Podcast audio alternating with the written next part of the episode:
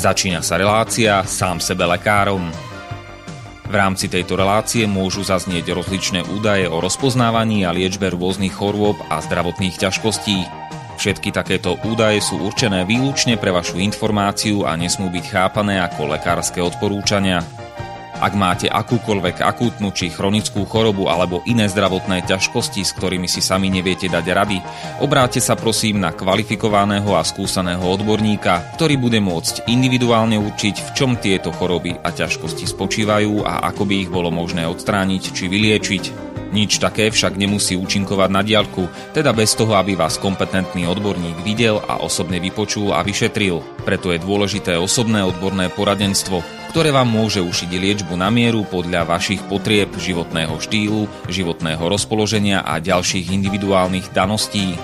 Nie je však v silách ani moderátora, ani hostí tejto relácie predvídať všetky okolnosti, ktoré by mohli konkrétne vo vašom prípade nastať a vyčerpávajúcim spôsobom ich v rámci relácie popísať. Zároveň moderátor a hostia tejto relácie nemajú nejakú kontrolu nad tým, či budú ich slová presne zapamätané, správne pochopené a bezchybne uplatnené. Zároveň vôbec netušia, kto všetko túto reláciu bude počúvať a teda nemajú nejakú možnosť individuálne podľa potreby zasiahnuť a diagnostiku či liečbu vhodne upraviť. Zároveň sa lekárska veda prudko vyvíja a každý týždeň sú zverejňované nové a nové vedecké štúdie, z ktorých niektoré prinášajú úplne zásadné nové poznatky, rozširujúce ľudské poznanie alebo vyvracajúce doteraz prevládajúce domienky. Zároveň je človek tvorom omylným a aj napriek všetkej poctivej, úprimnej a svedomitej snahe o plnosť, pravdivosť a bezchybnosť poskytovaných informácií sa môže pomýliť. Preto to všetko nie je mysliteľné, aby moderátor či hostia relácie sám sebe lekárom na slobodnom vysielači niesli akúkoľvek hmotnú či nehmotnú zodpovednosť za prípadné škody, ktoré si poslucháči môžu privodiť neúplným zapamätaním, nesprávnym výkladom či nevhodným uplatnením vo svojom živote tých údajov, čo v tejto relácii odznejú. Z toho však vôbec nevyplýva, že by sme si za svojimi slovami nestáli, ale len to, že keď nemáme právo osobným zásahom ovplyvniť diagnostiku či liečbu daného jednotlivca, logicky nesmie byť od nás požadovaná osobná zodpovednosť za to, čo nemôžeme nejako ovplyvniť. Počúvate Slobodný vysielač. Milé poslucháčky, vážení poslucháči, vitajte v mimoriadnej relácii sám sebe lekárom číslo 271 na tému Čo je nové na poli GMO.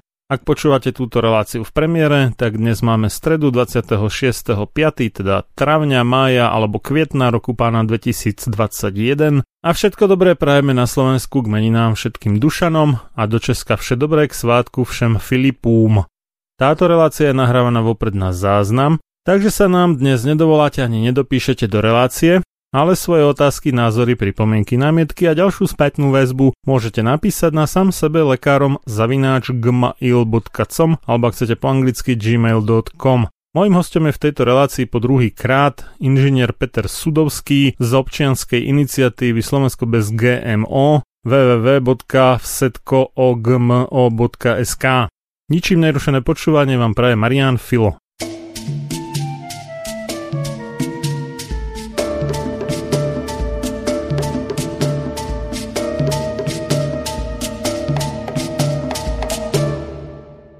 Vítajte opäť na elektrónoch Slobodného vysielača, Peter. Ďakujem za pozvanie. No, my sme sa spolu rozprávali v nedelu 14.6.2020, to je nejaký rok bez troch týždňov približne. Uh-huh o človeku a geneticky pozmenených organizmoch a dostalo sa ku mne, že máte nejaké tri novinky k tejto téme, tak nech sa páči, môžete nám o nich porozprávať.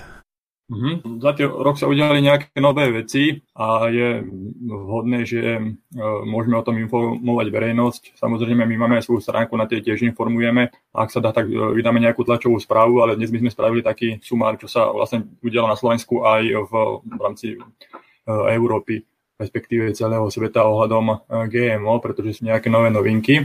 Rozdelím to na, na dve časti. Prvú časť budem hovoriť o pôvodných GMO alebo o GMO prvej generácie a následne prejdem e, do novej záležitosti GMO novej generácie 2.0, my to tak pracovne nazývame, uh-huh.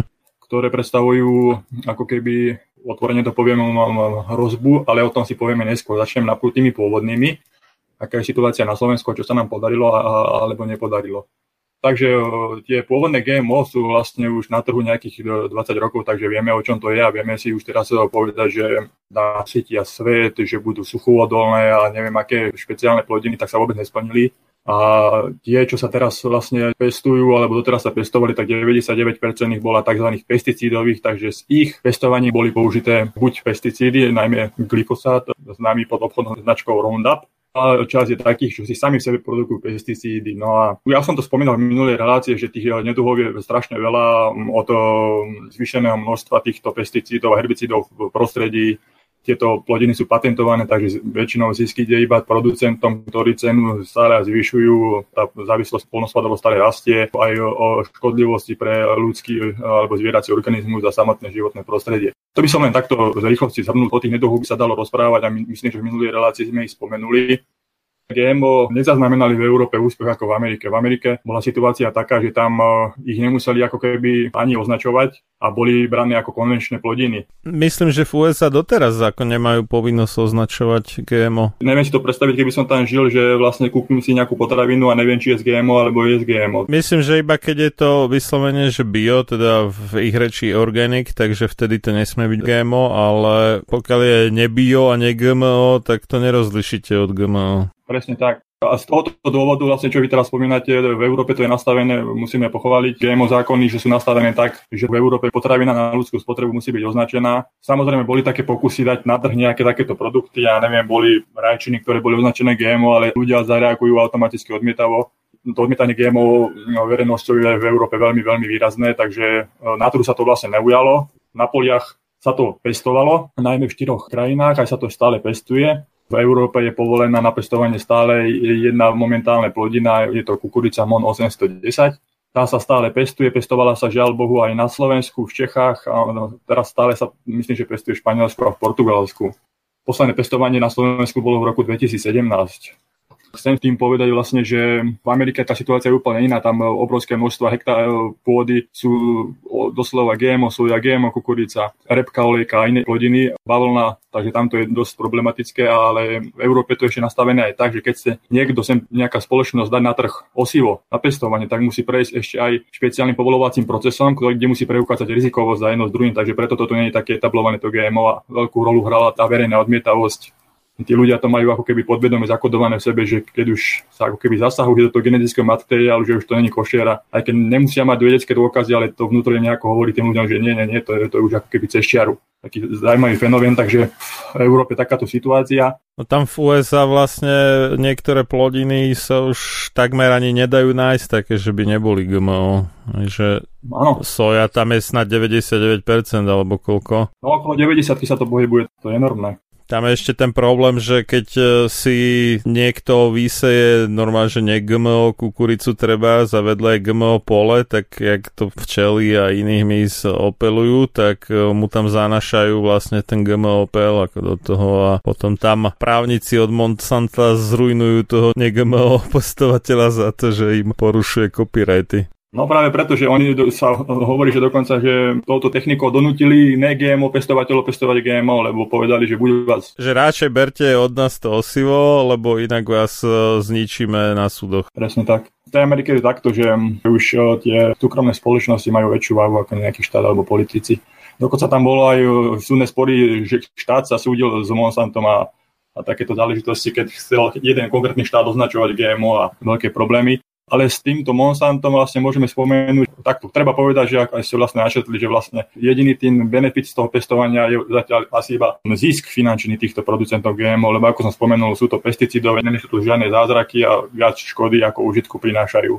Možno, že tie výnosy na hektár sú akože zaujímavé, niekde vyššie, ale hovorí sa, že časom klesajú ale je každopádne dôležité, že oveľa väčšia spotreba finančná je potreba teraz na pestovanie, pretože sa viac a viac pesticidov používa, keďže vznikli rastliny, ktoré začali byť tolerantné na glyfosát. Príroda ich takto vytvorila, takže tí ľudia musia ešte viac toho glyfosátu striekať na polia, aj keď tá kukurica vlastne modifikovaná tak, že aby odolala tomu glyfosátu a všetko ostatné zahynulo to tak fungovalo, lenže príroda vytvorila novú burinu, vlastne, ktorá sa rozmnožuje a je dosť o, vitálna, takže výsledkom je to, že oveľa viac glyfosátu sa používa. To sú tie glyfosátové rastliny a potom sú tie BT plodiny, napríklad BT bavlna, ktorá si vo svojom tele počas celého životného cyklu produkuje BT toxín, ktorého vlastne tiež oveľa väčšie množstvo, ako keby sa ho striekalo, lebo on sa aj strieka. Používa sa tento prípravok, je relatívne aj neškodný, lenže v prípade toho, keď si ho rastlina produkuje vo svojom tele, tak do životného prostredia sa dostávajú iné varianty a oveľa väčšom množstve hmyz alebo živočichy, ktoré sú na to odolné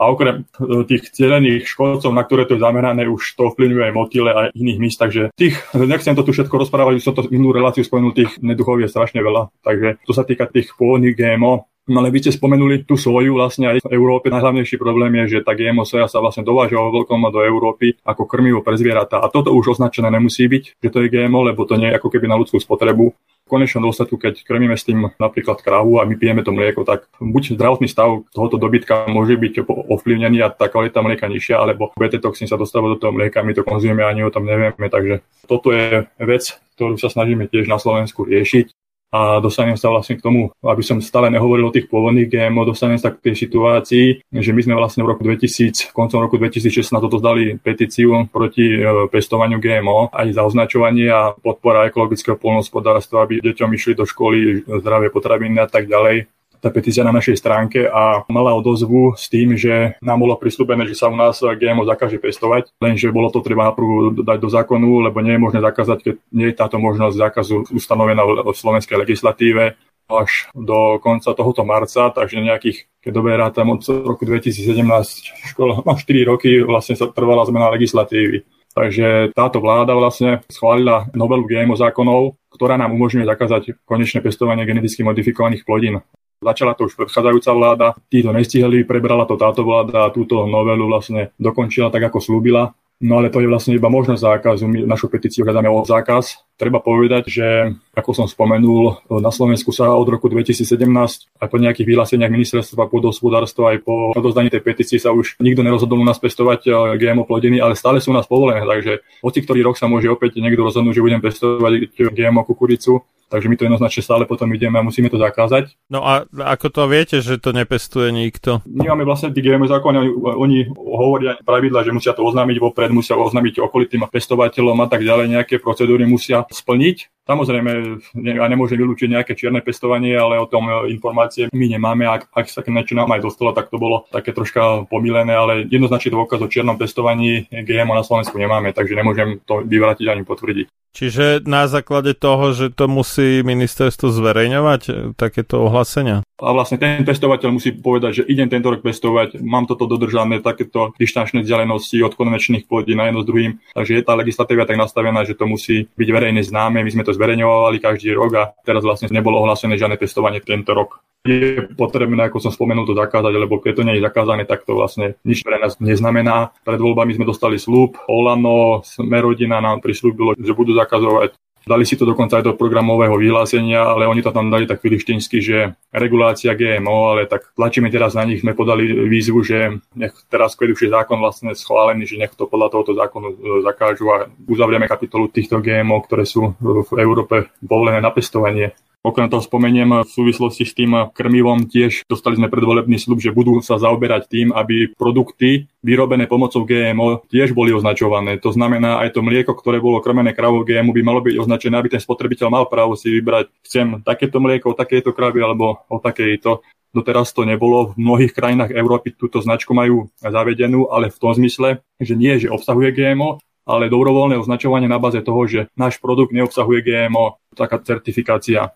Na Slovensku to rozbehla jedna spoločnosť, volá sa Agrocert, išli vlastne oni ako keby mimo nás a tento druhý bod sa ako keby kvázi začal plniť počas minulej vlády a ministerstvo pôdohospodárstva podpísalo s nimi nejaký ten dokument o spolupráci, o schéme o dobrovoľnom označovaní vlastne produktov, kedy producent sa môže sám rozhodnúť, že budem svoje produkty označovať tak, lebo som počas ich výroby nepoužíval GMO vlastne a mal by mať ako keby v iných krajinách je to benefit, lebo tieto produkty sú veľmi žiadané Žiaľ, táto spoločnosť nemá nejakú podporu, ktorú by potrebovala od štátu, nejaké reklamy alebo kontrolný systém, takže potreboval by sa do toho zapojiť štát, takže tiež žiadame, aby to troška rozbehol, lebo podľa nás je to dobrý projekt. No, štát robí iba reklamy na GMO vakcíny, ale dobre. No vidíte, toto som sa tiež rozširoval. Na, na GMO vakcíny sa robia vo veľkom reklamy, ale kopec dôležitých vecí bolo v minulosti a je, ktoré by sa tiež mohli zreklamovať a zmenili by situáciu a tie sa nereklamujú, takže A ja som počul, že je veľký problém zohnať nejaké krmivo pre zvieratá, ktoré by neobsahovalo buď GMO kukuricu alebo GMO soju. Ako som spomenul, že oni sú vlastne neoznačené, ono to dojde z Brazílie, z Argentíny, z Ameriky, je to z meska, už možno... Že... No nie, že ono to aj je ako označené, ale že je drvia väčšina tých krmných zmesí, že obsahuje buď jedno alebo druhé. Áno, ale no, čo, čo hovoríte o označovanie, tak je to nepovinné to označovanie. Takže aj keď je niečo neoznačené, že obsahuje GMO, tak to môže tiež označovať GMO, lebo tá povinnosť označovania krmiv nie je. Že nemusia tie krmiva byť označené, že tam obsahujú... Potraviny pre ľudskú spotrebu musia byť, keď obsahujú na 0,9% GMO. Tých 0,9% je ako keby nejaká náhodná kontaminácia. Neviem, prečo dali toto číslo ale skrátka potraviny musia byť v Európe označené, preto sa ani neuchytili na pultoch, lebo to nikto nekupoval. Ale krmiva nemusia byť označené. Myslel som, že krmiva musia byť tiež označené, len že ten výsledný produkt, to meso alebo mlieko alebo neviem čo, že nemusí byť označený. A tak to ma prekvapilo teda, že... Zákonom nie je stanovené, že musí... Aj toto bol problém, že ľudia ani nevedeli, čím krmia, takže... Zrejme to tí výrobcovia tam prevažne uvádzajú asi na tých krmných zmesiach, lebo čo som počul od chovateľov, akože to dávajú vedieť ako keby, že to je GMO. Áno, sú. Viem o tom, že bolo aj také, že bolo GMO a nebolo označené. My máme tú situáciu na Slovensku takú, že my tých uh, polnospodárských zvierat nemáme toľko veľa, takže my sme schopní si vypestovať svoju vlastnú sloju na našom území, takže aj tohoto sa týka tá aktivita tej spoločnosti, že sebestačný, čo by uniká v Európe. Ale je to iba na základe toho, že tých zvierat tu máme také nižšie množstvo voči socializmu, takže vieme si dopestovať tú svoju tú bielkovinu vlastne pre tie zvieratá. I keď nechcem to propagovať, lebo niektorí zatracujú tú svoju ako krmivo pre zvieratá, niekto hovorí, že pôvodný hrách je lepšie jedno z druhým, takže do týchto vecí nechcem moc ale iba to spomínam ako situáciu a tie označovania vlastne tých produktov, pri ktorých výrobe nebolo použité vlastne GMO, ktoré na Slovensku sa snažia rozbehnúť. No je tam nejakých 100 firiem, chcelo by to podporu štátu vlastne a mohlo by sa to dostať na pult Takže takáto je táto situácia. My sme dali výzvu, aby sa plnili tieto sluby a aj čo sa týka podpory toho ekologickejšieho polnohospodárstva a takýchto alternatív, aby sme to tu nemali také zachemizované. Takže uvidíme tú odpoveď, my to budeme zverejňovať na našej stránke a dúfame, že to Slovensko vlastne už ako jedna z mnohých krajín zakáže GMO na svojom území, lebo veľa krajín to už zakázalo, väčšina európskych krajín, takže myslím, že tam nebude nejaká prekážka. Takže som zvedavý sám, ako zareaguje táto vláda a či to zakáže. No ešte nápadlo, že či neviete, ako je to v Rusku, lebo tam som nejak počul, že to obmedzili, ale... Neviem, toto mám neviem povedať. Čína sa pestuje. Hej, to viem, no. Mám aj také, aj také informácie z Ruska, takže neviem, aká je skutočnosť. Viem, že Maďari to ako s tým dosť natvrdo skoncovali. Áno, oni boli takí odvážni, že s tým začali skoncovať ešte pred tým, aj keď to nebolo možné, lebo legislatíva európska neumožňovala vôbec zakázať štátom.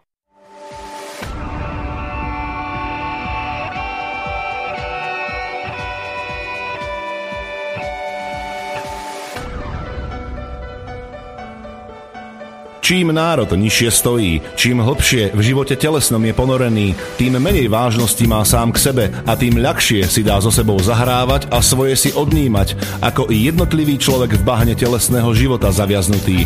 Je bez vážnosti k sebe samému a ľahko sa za úžitok telesný nie len s telom, ale aj s dušou zapredá. Ľudovít Štúr Máte naladený slobodný vysielač Banská Bystrica.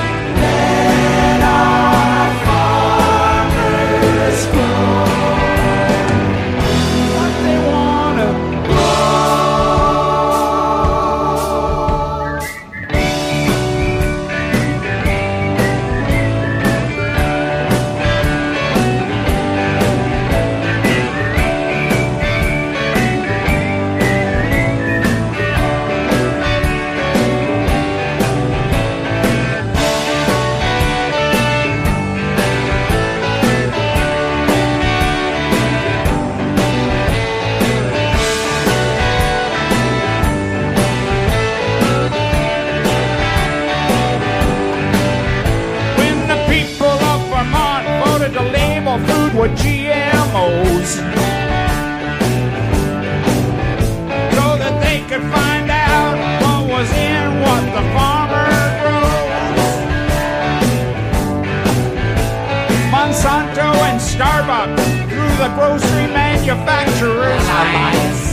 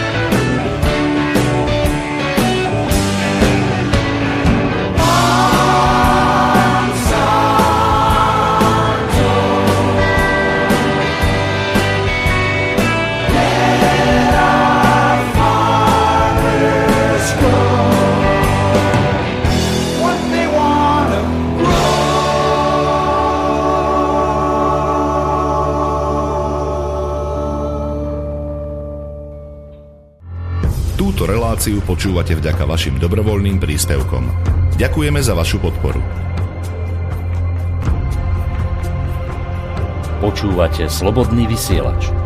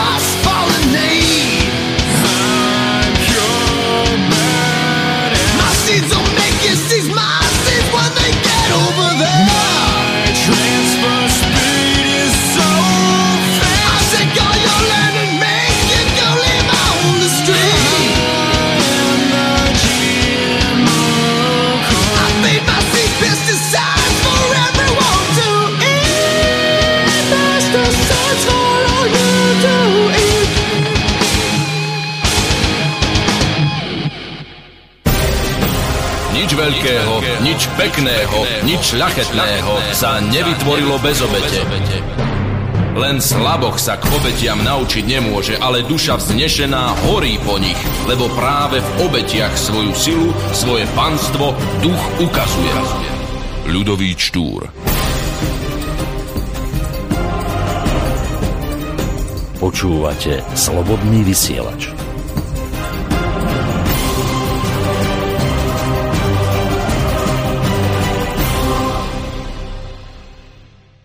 Tak poďme na novinky teda. Ako som spomenul, takže tieto staré GMO ako keby nezaznamenali úspech a mne to príde teraz tak, že biotechnologický sektor spolu s určitým odvetvím vedy chce zvoliť inú stratégiu, ako dostať geneticky modifikované organizmy medzi nás. Nazvíme to geneticky modifikované organizmy druhej generácie novými technikami genetickými biotechnologický sektor, vlastne producenti týchto produktov nás presviečajú, že tieto techniky manipulácie sú natoľko presné a účinné, že neprestavujú žiadne riziko a že môžeme ich brať ako neškodné a preto chcú ich deregulovať vlastne, že aby nemuseli spadať pod GMO legislatívu. To znamená, že nemuseli by byť schvalované, nemuseli by byť hodnotené rizika, preukazovaná bezpečnosť a nemuseli by byť označované. Takže by to bola v podstate situácia taká, jak podobná v Amerike, že by sme nevedeli, čo jeme. A táto snaha vlastne presadiť tieto nové GMO alebo geneticky modifikované organizmy novej generácii je dosť v Európe výrazná aj s politickou podporou. Napriek tomu v roku 2017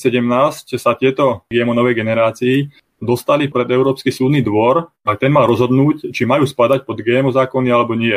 Súd mal samozrejme obrovské množstvo materiálu a rozhodol, že tieto nové GMO vyrábané týmito novými technikami tiež musia spadať pod GMO legislatívu európsku takže musia byť prísne regulované ako všetky ostatné GMO, čo bolo veľmi dobré rozhodnutie e, súdu. Ten biotechnologický sektor spustil lobby, ktorým chce vlastne toto e, rozhodnutie napadnúť a zmeniť. Medzičasom niektoré členské štáty e, Rady EÚ vlastne požiadali Európsku komisiu o prešetrenie tohoto rozhodnutia a ako by sa dala praviť, alebo tieto nové GMO, aby sa dali presadiť na trh. Takže niektoré štáty sa do toho opreli, Európska komisia vypracovala štúdiu a tá štúdia teraz vyšla pred mesiacom aj dosť zameraná a dosť podporuje tieto nové GMO, ich dereguláciu v podstate. Takže teraz to tu dosť v Európe hľadom tohoto vre, aj sa ako keby bojuje rôzne organizácie, sa snažia to zastaviť. Treba povedať, že tieto nové geneticky modifikované organizmy sú preto nové, lebo sa tam používa tá nová presnejšia technológia ktorá je, dajme tomu, precíznejšia, že môže operovať na úrovni jedného génu, že zmení niektoré písmená. Často sa e, dokonca robí tak, že sa nevkladá cudzí gén, že sa upraví iba pôvodný gén, napríklad stopne sa nejaká vlastnosť e, daného produktu. Ja neviem, boli známe huby, kde sa zastavil gén, aby nehnedli po rozrezaní a všelijaké takéto veci. A títo producenti rozprávajú, že to sú také zmeny, že ktoré sa dejú aj prirodzene, že preto netreba sa toho báť, lenže rôzne spoločnosti nezávislé robia výskumy, analýzy a sú teraz výsledky vedecké, ktoré máme tiež na stránke zverejnené a preukazujú, že tieto nové genetické techniky nie sú až také spolahlivé a presné. Robia mutácie aj na iných miestach, ako tých e, cielených, takže môže dôjsť k zmenám génu, ktorý produkuje nejaký, dajme tomu, alergén alebo rôzne takéto veci, ktoré sú tiež už e, rôzne dôkazy, keď už e, modifikovali nejaké živočichy a vlastne získali napríklad bezrohý dobytok zastavili gen rastu rohov a vlastne zároveň sa zistilo po rokoch, že tento dobytok získal rezistenciu na antibiotika počas tejto genetickej manipulácii. Takže tých nepresností nie je to síce presnejšia technológia, ale tých neduhov je tam mnoho. Každopádne treba povedať, že aj keby tieto úskalia tam neboli, alebo tieto problémy pri tejto manipulácii, tieto rastliny nemali byť eh, regulované a hodnotené riziko jednoducho. Je to nový produkt v prírode, cudzí vlastne, technológia, takisto keď niekto vytvorí nejakú novú chemikáliu alebo hoci čo iné, ktoré je v prírode cudzia, tak musí ju podrobiť riziku vlastne. Takže my o, o čo vlastne sa snažíme aj európske organizácie, aby my nezakazujeme, aby to dávali na trh, ale my, my chceme, aby boli prísne regulované, aby preukázali, že sú neškodné, keď sa vypúšťa do životného prostredia. Pre ľudský organizmus, že sú neškodné, aby boli prísne kontrolované a hlavne označované, že aby človek si mal po prípade možnosť vybrať. Takže toto im vadí a toto chcú ako keby sa tohoto zbaviť, aby nemuseli túto procedúru postupovať, aby nám to sem dali a človek vlastne o tom ani nebude vedieť. Takže je množstvo prípadov, dalo by sa tu spomenúť, už sú nejaké aplikácie, či pšenica, či ten bezrohý dobytok, alebo octomilky, kde vznikli e, nežiaduce tie mutácie, takže ukazuje, že musia byť aj toto brané ako GMO a musia spadať pod GMO legislatívu. Komisia vydala pred mesiacom túto štúdiu a s takými tvrdeniami, že ak chceme zachrániť udržateľnosť v polnohospodárstve, potrebujeme nové genetické techniky, ale pritom nepreukázala, ako by mohli konkrétne produkty, ktoré by mohli byť odolné voči suchu, ktoré by mohli spôsobiť zniženie používania pesticídov. Nič konkrétne na stole není, iba hovoria hypoteticky, že budúce nové GMO bude prospešné pre polnohospodárstvo. Takže nič nemajú na stole, že by preukázali vedecky, že toto je taká rastlina, ktorá spôsobuje toto, toto nepotrebuje e, umelé alebo e, je odolná suchu. Nič není na stole, napriek tomu ich ako keby reklamujú, takže môjho pohľadu Európska komisia veľmi, veľmi sklamala mala a táto štúdia vlastne je za presadenie týchto nových geneticky modifikovaných organizmov, respektíve dereguláciu alebo uvoľnenie vlastne tej prísnej legislatívy v prospech týchto GMO, aby nemuseli byť tak regulované. Sú známe aj štúdie vlastne organizácie, ktoré sa zaoberajú lobbyingom, aj pozerajú na prsty rôznym inštitúciám a Európska komisia pri tejto štúdii postupovala proti vlastným pravidlám, kedy do diskusí. Napríklad uh, bola diskusia, kde boli otázky vlastne a prizvala tam uh, cez 70 alebo 80 členov pro biotechnologického sektoru alebo pro GMO spoločnosti, takže tie výsledky boli ako keby predvídateľné týchto vstupov do tej štúdie, takže bolo to absolútne nesprávne vytvorená tá štúdia. Tak teraz bola daná na stôl, teraz sa o nej diskutuje, rôzne štáty sa k nej majú teraz vyjadriť, každý štát musí k nej zaujívať stanovisko boli dané nejaké otázky, ktoré sme sa dostali, štáty ich musia zodpovedať a týkajú sa tejto štúdie a my sme naše stanovisko zaslali, takže uvidíme, ako zareaguje Slovenská republika, akú hru bude hrať v tejto tragikomedii, keď to môžem nazvať. Veríme, že sa postaví za zdravý rozum. My sme na Slovensku na to reagovali, my sme poslali list, spoločný národný list sme to nazvali za reguláciu novej generácie GMO, kde sa podpísalo 50 slovenských organizácií 33 členov Slovenského ochranárskeho snemu a žiadame v jednotlivých bodoch v tomto liste, aby Slovenská republika zabezpečila reguláciu tejto novej generácie GMO a na medzinárodnej no, aj vlastne aj na národnej úrovni, takže uvidíme, tie diskusie budú teraz prebiehať a tie stanoviska Slovenskej republiky nebudeme zverejňovať, či ako sa k tomu postavia. Veríme, že v prospech, ako som spomenul, zdravého rozumu a okrem tých požiadaviek tam bola požiadavka vlastne, aby bol naplnené to rozhodnutie súdu, ktorý rozhodol tiež, aby táto nová generácia GMO bola regulovaná, takže o to žiadame a taktiež tam bola žiadosť na to, aby Európska komisia dala dôrazné stanovisko Spojenému kráľovstvu, teda Anglicku, aby lebo oni vystúpili z Európskej únie a tam tá snaha o dereguláciu je vo veľa pokročilejšom štádiu a tým by to narušilo nejaké obchodné vzťahy medzi Anglickom a, a, a Európou, pretože keď napríklad v Anglicku alebo v Amerike sa budú produkovať tieto nové GMO a nebudú označované a budú to brať ako normálnu komoditu a budú to sem chcieť pridať na trh, tak vlastne my to ako keby nechceme a chceme, aby to bolo tiež označované. Takže toto sú vlastne tie naše aktuálne aktivity a tieto nové GMO, ktoré sú nie na verejnosti nejako známe, väčšinou sa aj s tým starým pôvodným GMO, väčšinou sa problémy riešia, až keď sú viditeľné.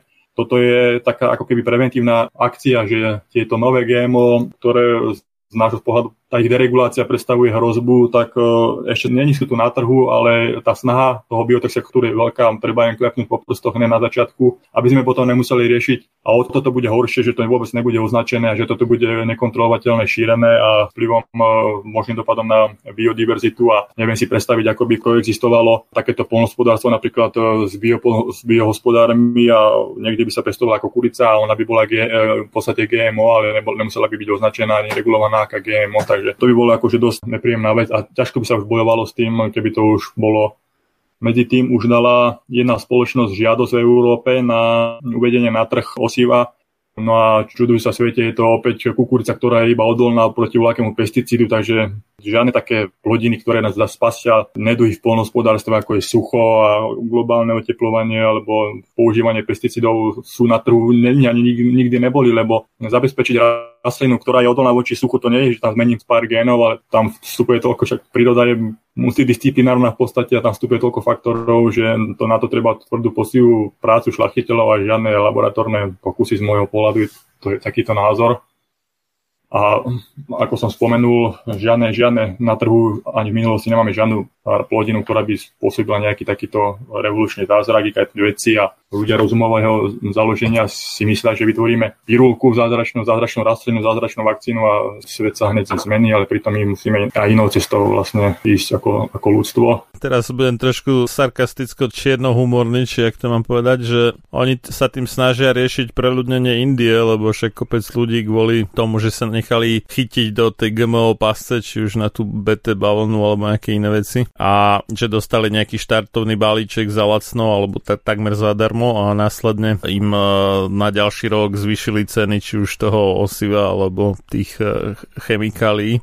A už na to nemali tí farmári, tak tam si húfne berú život títo ľudia o tom už boli aj nejaké filmy, takže to vyzerá ako, že sa snažia vyriešiť preľudnenie Indie, tieto spoločnosti a tým akože teda prispieť k trvalej udržateľnosti. Toto sú známe prípady z tej Indie a my aj, aj v Argentíne tak postupovali, že tu máte za 5 korún v úvodzovkách hovorím e, osivo, budete mať také výnosnosť, je to lacné, tak začali pekne milo, ako je to so všetkými produktami a každý rok zvyšovali tú cenu a zistili, že okrem toho osiva potrebujú k tomu aj ten e, glyfosát, ktorý tiež produkuje tá istá firma firma, takže dostali sa do takého kolotoču a, a zistili vlastne, že za tie roky aj v Indii, že tú pôdu si tak zničili tými pesticídmi, že vlastne, že nič iné tam ani nevyrastie, dajme tomu, a preto si vlastne títo polnospodári brali tam život v tej Indii a v Argentíne, kde to tam Malé zisky majú vlastne zvýšené náklady na pestovanie týchto GMO a čo je veľmi dôležité aj údajúce pralesy vlastne, čo je tiež celo spoločenský problém. A je to aj náš problém, tá Argentina aj Brazília, lebo tie krmiva v podstate sa dovážajú aj do Európy, takže nemôžeme si myslieť, že my to tu na Slovensku v Európe nepestujeme,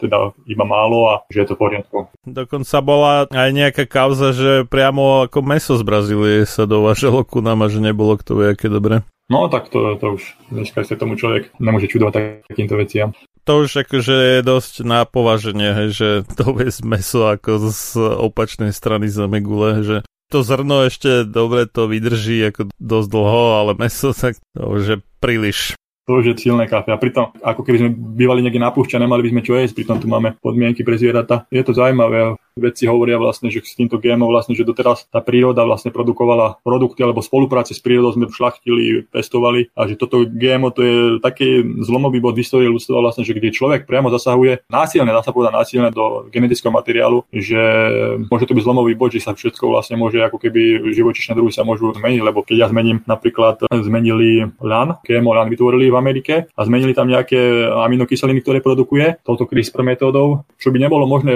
konvenčným šlachtením ním dosiahnuť, lebo to si vyžadovalo zmenu na viacerých miestach, viacerých génov a to CRISPR metóda to umožňovala, ale je zaujímavé, že tieto napríklad rastliny sú kryžiteľné s divorastúcimi rastlinami, takže možno, že ten gén, ktorý zabezpečuje nejakú nutričné zloženie sa dostane do divoto rastúcich rastlín, to budú konzumovať iné živočichy, týmto zmení metabolizmus. A ako spomínam, tieto nové techniky majú okrem tých žiadaných mutácií a neželané účinky, ktoré sa netestujú vlastne, že takže tam môže byť nejaké alergény, sa spomeniem e, octomilku, mušku, ju zmodifikovali a ona okrem e, mutácie, ktorú požadovali, získala aj e, rezistenciu na jeden toxín, ktoré produkujú rastliny. Tá rastlina sa vlastne bránila voči tej octomilke, takže octomilka ju ako keby nekonzumovala ale že ona získala rezistenciu, teraz tá octomilka ten toxín konzumuje, tú octomilku konzumuje zase vyšší živočích a sa to dostane do takého reťazca, že my neviem, nemôžeme predpokladať, akú reťazovú reakciu to spôsobí a aký dopad na životné prostredie. Takže veci, ktorí tomu troška rozumejú a pozerajú sa na to holisticky, ja teda som taký není, ja mám obmedzené kapacity rozumové, ale rozprávajú, že to môže mať ďaleko siahle nedozierne následky, vlastne takéto nevypúšťanie do voľného životného prostredia, lebo je iné, keď to robíme v laboratóriu, kde to nemôže uniknúť. I keď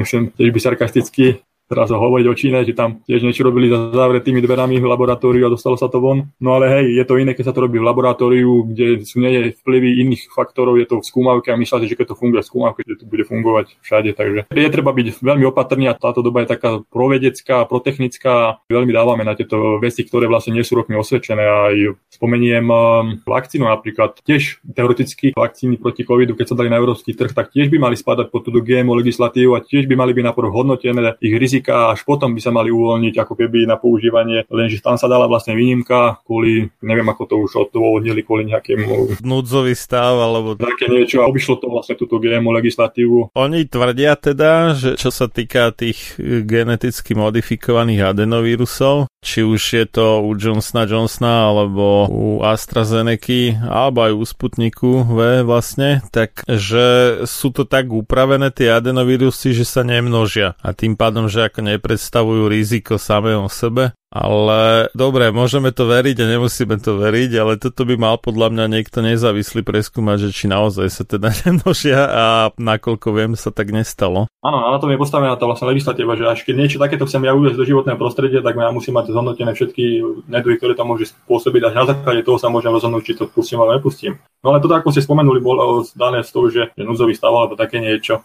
Ešte môžem spomenúť vlastne, že oni dokonca pri týchto nových technológiách, spomeniem to CRISPR, sa hovorí, že väčšina, že sa už nemusí vkladať cudzia gén, alebo tie pôvodné GMO boli založené na tom, že to boli vlastne transgény a bol použitý cudzí gén z iného organizmu a bol vložený napríklad uh, gen baktérie do kukurice alebo gen rastliny do ryby, že to bolo vlastne také niečo, čo nebolo možné v prírode. A pri týchto nových genetických technológiách, novej generácie, tak tam robia tieto manipulácie aj bez toho, že by museli vkladať cudzí gen. Oni vlastne chirurgicky upravia nejaké písmena v géne a jedno s druhým preto vlastne oni hovoria, že to je oveľa bezpečnejšie, že to netreba ani e, regulovať, ale ako som spomenul, tie vedľajšie účinky sú rôzne a treba aj spomenúť, že počas tejto technológie, že keď chcú dostať tieto nožnice alebo ten materiál do bunky, už pri nich sa používajú, vlastne je to taká kooperácia s tými starými metodami, že o tom hovorí, že genové delo, alebo používajú plazminy alebo DNA nejakej baktérie, aby oni vnikli s tým materiálom do tej bunky, vlastne tak už sa tam vkladá nové DNA, ktoré neviete, kde sa zakomponuje alebo akú mutáciu spôsobí. Takže oni hovoria, že sa nevkladá vkladať cudzí ale pri tej samotnej technológii, keď chcú dostať do tej bunky, tak tam musia dodať aj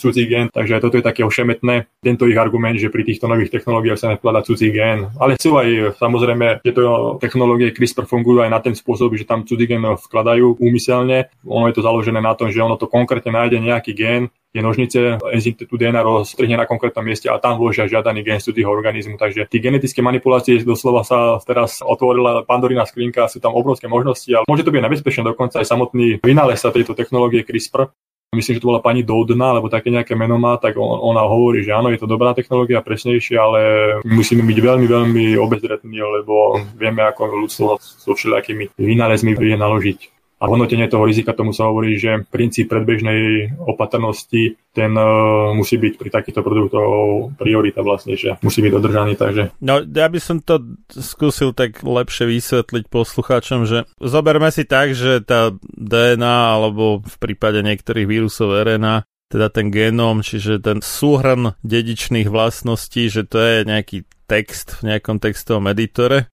No a to transgenomika, alebo niečo také, ten prenos genov z iného druhu. Mm, transgenéza, hej. Alebo transgenéza, dobre. Že to je, že si človek z iného textu proste označí nejaký veľký blok a potom si to tam skopíruje a vloží. Áno. Copy paste, hej, do toho svojho textu. To je taký plagiátorstvo. Danko, alebo Matovič, alebo Groling, alebo Kolár, hej. No a a CRISPR to je niečo iné, že máte ten svoj text a iba ho čítate a upravíte sem tam nejaké písmenko a tak. Áno. No, ale tam je ten ešte vtip, že ako vlastne funguje ten CRISPR a že ten CRISPR sám o sebe je vlastne, sú to nejaké sekvencie DNA, ak som to dobre pochopil, ktoré pochádzajú z nejakého bakteriofágu, čo je teda nejaký vírus, ktorý infikuje baktérie a pomocou nich sa to tam nejak dáva a to nie vždy musí zafungovať tak, jak si to predstavujeme. Tak som to aspoň pochopil ja laicky, možno budete vedieť lepšie vysvetliť. Áno, je, sú aj také metódy, že vlastne oni tam dodajú predlohu na tvorbu toho strihacieho enzýmu. Takže aby si ho vlastne tie kvázi tie nožnice, tie genové nožnice sa tomu hovorí hovorovo alebo tak zrozumiteľnejšie, že niekedy sú tam není vkladané zvonku, ale sú vlastne, že práve v tej bunke dajú ten gen z nejakej baktérie a donútia tú bunku, aby si tieto nožnice vlastne vytvárala. A tiež tam môže byť zaujímavá otázka, otázka, že dokedy si budú tie nožnice vytvárať tento enzym a že či sa to niekedy stopne. Však to je podobné aj s tým spike proteínom, takže tam je tak veľa nezodpovedaných otázok a oni to chcú tieto veci deregulovať a púšťať medzi nás eh, bez hodnotenia týchto, že už samo o sebe to je postavené.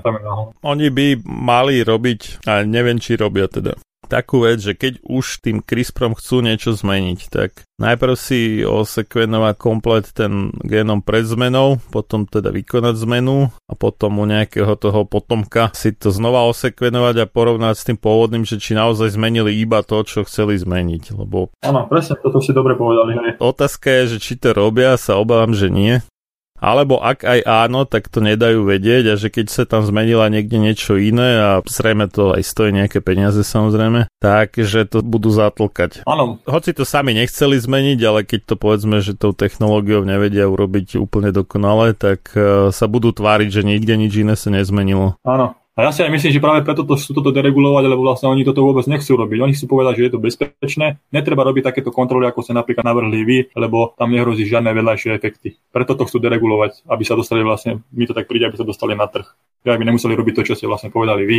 A niektoré, ako som spomenul, ohľadom toho bezrohého dobytka, vlastne tam spravili túto analýzu a zistilo sa vlastne, že tam sa zmeny udiali aj na iných častiach, neplánovaných častiach genomu, takže práve tomuto sa mi to tak príde, že sa chcú vyhnúť tejto. Čiže oni vlastne nerobili tú spätnú kontrolu, hej, že neporovnávali si to. Alebo možno, hej, ale nepriznali to. Ale tie štúdie teraz o, zaoberajú sa tým veci a tie štúdie pribúdam ich máme na stránke a tých dôkazov o tom, že to nie je až také presné, je strašné kvantum. A treba posúďovať každý produkt jednotlivý a nemôžem povedať, že táto technológia technológia bezpečná, môžete si robiť, čo chcete. Každý jednotlivý produkt musí byť hodnotený, aké tou technológiou vyrobím e, rastlinu alebo živočícha, každé musí byť zvlášť hodnotené. A nie povedať, že technológia je bezpečná, že sa nemusí nič kontrolovať. Takže a toto je dôležité, aby sa takto nastavilo. V Amerike už sú nejaké produkty vpustené do životného prostredia, takže tam je to keď spomeniem vlastne veľkú vec, vlastne dôležitú v tomto, ale to ľudia asi vedia, že tieto produkty vlastne, keď už oni tam spravili nejakú zmenu, tak sú vlastne patentovateľné, takže zase tam je ďalší neduch, ktorý môže spôsobiť, že pestovateľ už si nebude môcť množiť toto si lebo musí si ho zase kupovať od toho producentu, takže zase to je nastavené tak, aby peňažky išli tam, kam majú ísť, aj tá patentovateľnosť a tá vlastne spôsobuje, že na trh sa dostane menej a menej produktov, lebo tie seminárske firmy ovládajú stále viac väčší trh, či už GMO alebo konvenčné osivárstvo lebo rozmanitosť tých druhov nám vlastne klesá a to, čo vlastne tiež nie je dobré, vlastne toto patentovanie. Ja som počul, keď bola tá kauza okolo toho vírusu Zika, ktorý inak bol prakticky neškodný, len sa z toho robilo veľké halo, tak že Bill Gates podporoval nejaký projekt vypúšťania nejakých GMO komárov, takých, čo boli neplodní. Áno, áno. A bolo to podmenené niečím a to niečo bolo, myslím, tetracyklín. To znamená, že keď e, nedodávali alebo nebol v prostredí tetracyklín, že s ním neprišli do styku, tak boli neplodní a keď áno, tak boli plodní.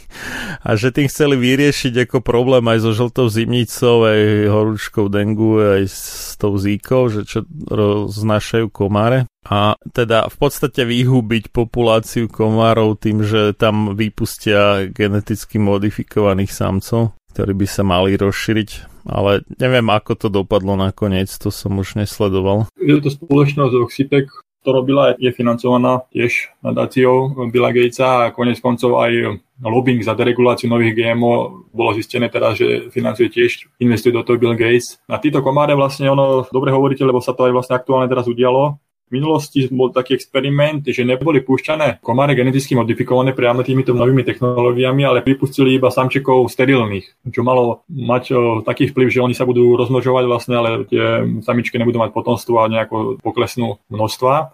No ale teraz sú veľké snahy, naše aktivity sa tiež tým zaoberajú a vyzývame k tomu, sa to volá, že Gen Drive technológia.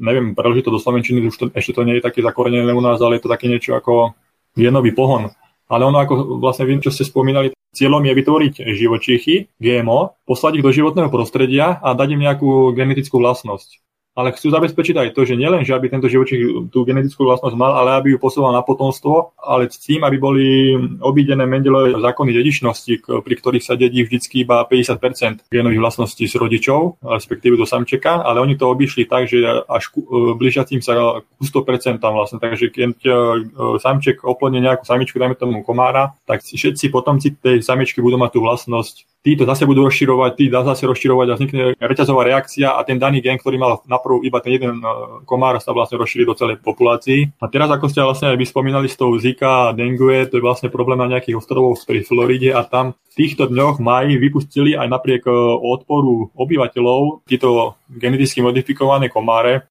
museli to spraviť z nejakých tajných miest, aby to ľudia najmä tomu nezdehonestovali tie vypúšťače alebo tie krabice, v ktorých to vypúšťali a budú to teraz monitorovať a princíp je ten, ako vy hovoríte, že zdecimovať uh, populáciu komárov, ktoré šíria choroby, tak, že budú tieto komáre, geneticky modifikované samci, budú rozširovať do tejto divo, žijúcej populácie komárov gen sterility. To znamená, že oni opladia samičku a samička porodí larvy, alebo ako to nazvať, tak ktoré vlastne budú sterilné a takto sa to má nejako rozšíriť, takže takýto experiment už do životného prostredia je pustený. No, vajíčka až potom sú larvy, ale oni tam majú taký nejaký, že sa to volá, po anglicky to, že Tetracycline Repressible Activator Variant, že to je nejaká bielkovina, ktorá bráni tým komárom dospieť. Uh-huh. Čiže oni to, ja neviem, či zomrú skorej, než dospejú, alebo v čom je problém. Ano. A že to sa dá potlačiť iba tým, že by ich pravidelne krmili tým tetracyklínom. No a to môžu robiť v laboratóriu, keď si ich chcú akože pripraviť na vypustenie, ale že bežne v prostredí toľko toho tetracyklínu nie je. Ano. A tým pádom, keď sú teda voľne vypustené, tak budú šíriť tento gen ktorý spôsobí nie že neplodnosť, ale to, že to potomstvo nedokáže dospieť v podstate zrejme asi zahynie skorej, než dospe. Čiže ak by sa mali rozmnožiť, tak je to závislo toho tetracyklinu a ten im zrejme podáva iba v tom labaku, ale v prírode bežne až tak nie. Len toto bol práve ten vtip v tej Brazílii, kde sa používa šialené množstvo ešte oveľa väčšie dokonca než v USA, a tu už je čo povedať. Všelijakých tých pesticidov a chemikálií aj vrátane teda tých antibiotík pri chove dobytka hlavne tak. Mm-hmm. A tam vraj ten tetracyklín v prostredí aj bol, takže Aha. možno nie všade, ale na mnohých miestach, takže že to až tak dobre nefungovalo teda s týmito komármi. No, hovorím týchto aplikácií, týchto ich predstav, zaujímavosti je strašne veľa. Oni aj napríklad sú to zamerať na hlodavce, alebo ako tam myšlienka je dobrá, že zbavíme sa neužitočného alebo škodlivého hmyzu alebo hlodavcov, ale ako vy hovoríte, a tam nie je zaručené, že ten komár neprejde do cudzieho štátu alebo živočích a nezačne tam rozširovať tento gen na neškodné vlastne populácie s tým, že treba brať na zreteľ aj to, že tie neželané mutácie s tými sa neráta vlastne, že on môže mať nejakú žiadanú mutáciu, ale okrem toho má aj nejakú neželanú mutáciu a tiež tu môže rozširovať do toho. Takže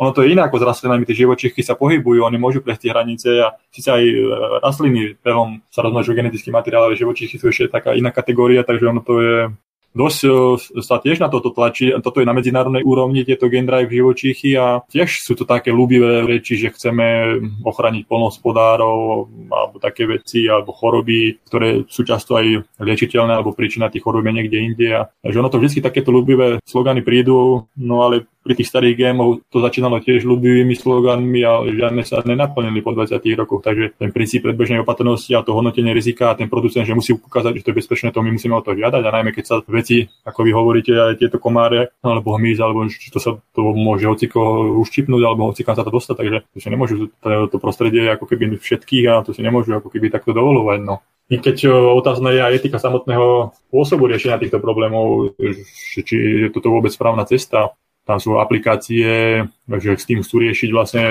vymieranie tých korálov. Stromy sú geneticky modifikované, už sú nejaké aplikácie. Super svalnaté prasce modifikujú, aby mali čo najviac mesa obrovské množstvo jedincov zodomiera pri týchto experimentoch a všelijaké takéto zaujímavosti sci-fi, ale je to už vážna realita, ktorá nám hrozí, takže aj toto je dosť nepríjemné a o tomto sa bude diskutovať na medzinárodnom dohovore o biodiverzite o týchto Gen Drive a Európska únia alebo Európsky parlament už hlasoval za moratórium na vypúšťanie týchto GMO živočíchov do životného prostredia, ale uvidíme, ako sa postavia k tomu veľmoci a či, či z toho niečo bude. No. Ale zaujímavé je tiež, že aj v tomto má prsty Bill Gates, ale tak možno, že to je jeho cesta ako pomoc ľudstvu. Alebo neviem, čo má.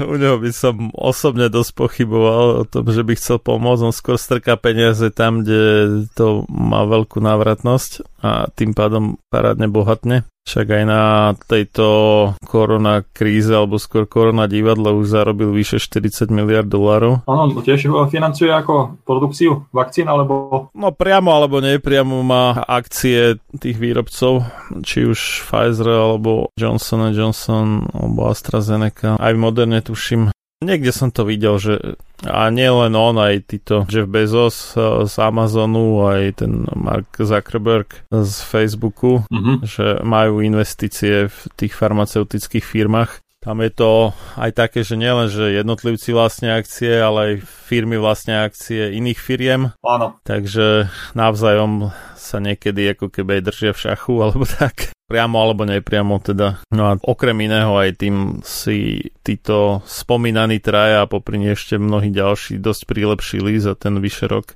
Niektorí aj viac než zdvojnásobili svoj majetok, takže je to také výnosné. Ale teraz som ešte našiel k tomu vírusu Zika, že tam bol ešte aj iný prístup, než uh, zabrániť tým komárom dospieť. Mhm. Oni teda jedno bolo, že zomreli skorej, než by dosiahli dospelosť ale že boli také obavy a opravnené, že by to mohlo narušiť nejaký potravinový reťazec, že by nejaké vtáky nemali čo žrať a podobne. Mhm. No tak, že ešte vraj vymysleli takú vec, že posunuli nejaký gen tým komárom, ktorý vyvolá nejakú imunitnú odpoveď, keď by boli nakazení tým Zika vírusom, takže účinne potlačia Zika vírus a tým pádom ho nebudú šíriť. Čo už mi príde ako lepší nápad. Ja, že sú není napadnutelní týmto vírusom. Že aj keď sa nakazia, hej, tak napadnutelné vždy, ale že ho zničia a tým pádom, že ho nešíria, no.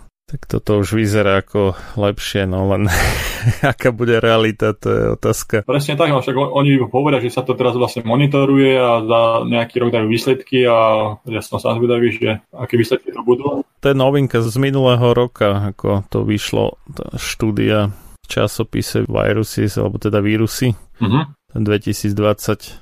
Takže to ešte tak nejak vylepšili. No zrejme došlo k nejakým problémom asi, ak to niekde skúšali na nejakom území, že komáre keď vykapali, tak im tam nejaké iné druhy vykapali, čo boli závislé na skrmovaní komármi v podstate. No, asi. Áno, to takto to vlastne funguje, že my niečo, alebo nejakú chorobu, alebo niečo poriešime nejaký problém, ale on sa to vyrobí na inej strane, pretože ten spôsob toho riešenia asi nie je správny. Ja tu mám otvorenú teraz uh, Nature časopis etablovaný a toto je to, čo som ja hovoril z Maja ohľadom tej Floridy, kde vypustili tie komáre.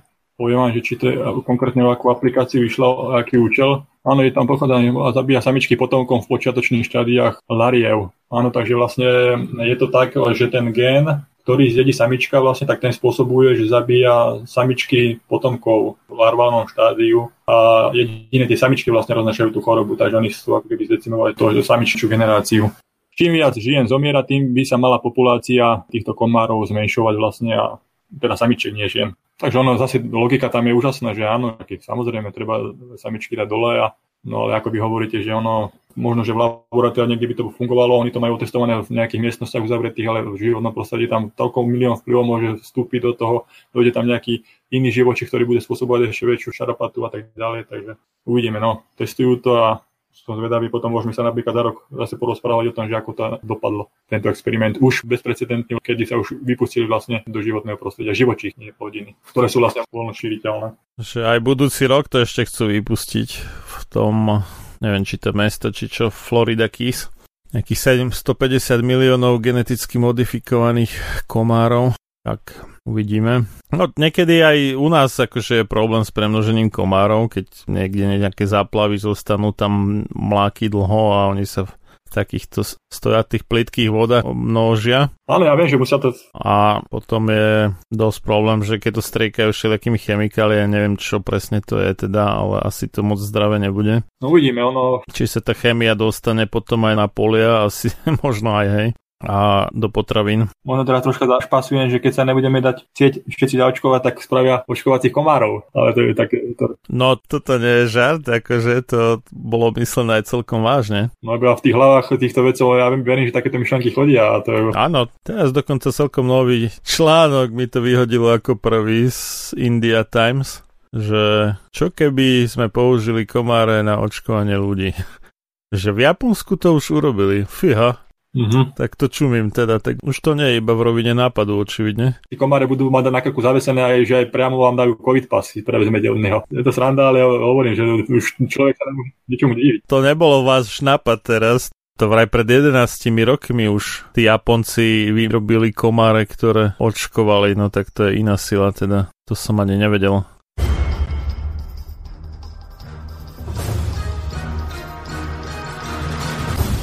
Preto nech neprejde jediný deň bez toho, aby ste vy, Slovania a synovia týchto kmeňov, nevykonali jediný dobrý skutok pre svoj kmeň.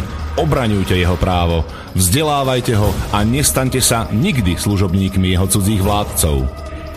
Ľudovít Štúr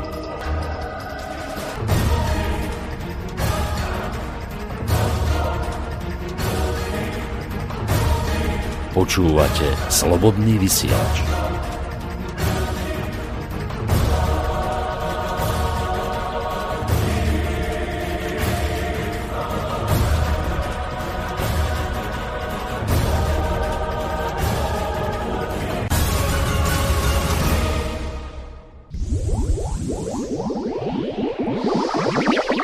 Wizards in genetics are kind enough to propose a lot of reasons why I should believe in GMOs. It's not that I don't trust them, and I don't mean to be rude, but I still want the list of ingredients that they're putting in my food. I wanna know, I wanna know. I wanna know, I wanna know. I wanna know, I wanna know. I wanna know, I wanna know. They say it's to protect me, but the label never shows how many generations will be born with extra toes. It will take many years of tests to get the final scores. By then, we look like the creatures in the bar scene of Star Wars. I wanna know, I wanna know. I wanna know, I wanna know. I wanna know, I wanna know. I wanna know, I wanna know. And so, Mr. Monsanto, I may even try when I'm really, really hungry. A fish with the head of a fly. If you say that it's so harmless, then you got nothing to lose. So why don't you just label it? I have the right to choose. I wanna know, I wanna know. I wanna know, I wanna know. I wanna know, I wanna know. I wanna know, I wanna know. I'll take the time to read an extra line and maybe even look up a word or two. Just to make sure I won't feel insecure when I'm cooking dinner with you. I wanna know, I wanna know. I wanna know, I wanna know. I wanna know, I wanna know. I wanna know, I wanna know.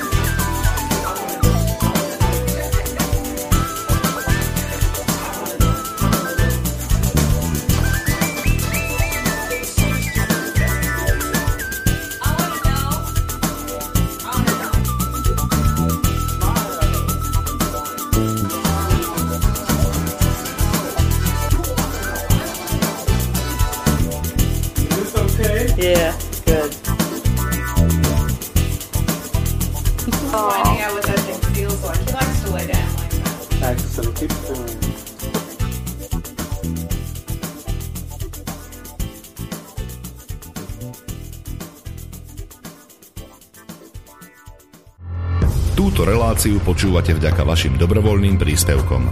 Ďakujeme za vašu podporu. Počúvate slobodný vysielač.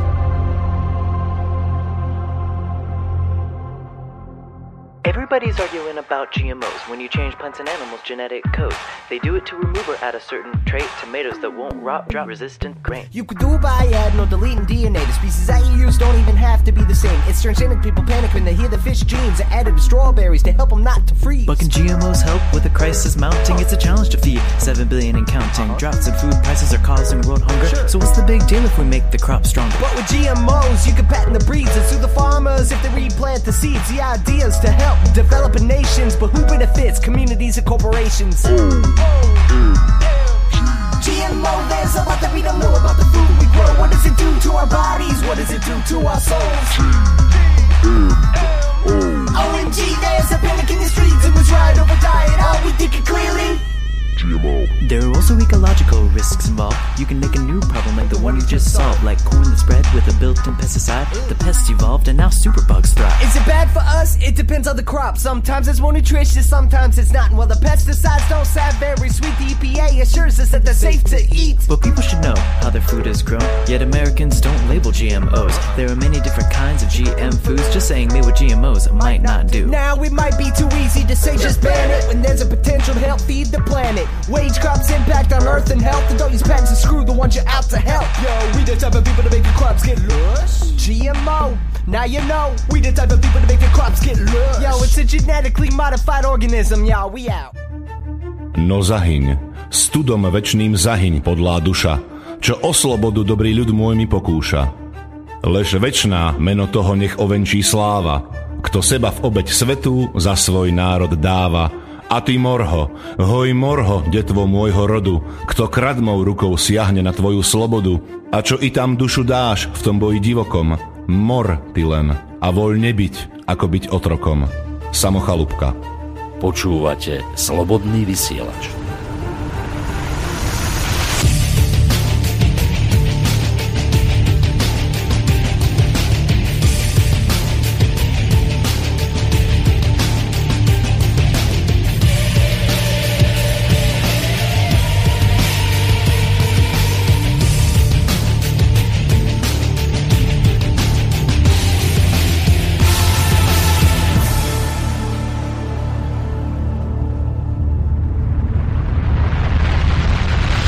No lebo tu vlastne môžeme spomenúť tiež zaujímavú informáciu, že výskum tohoto Gen Drive vlastne podporuje aj um, vojenský priemysel.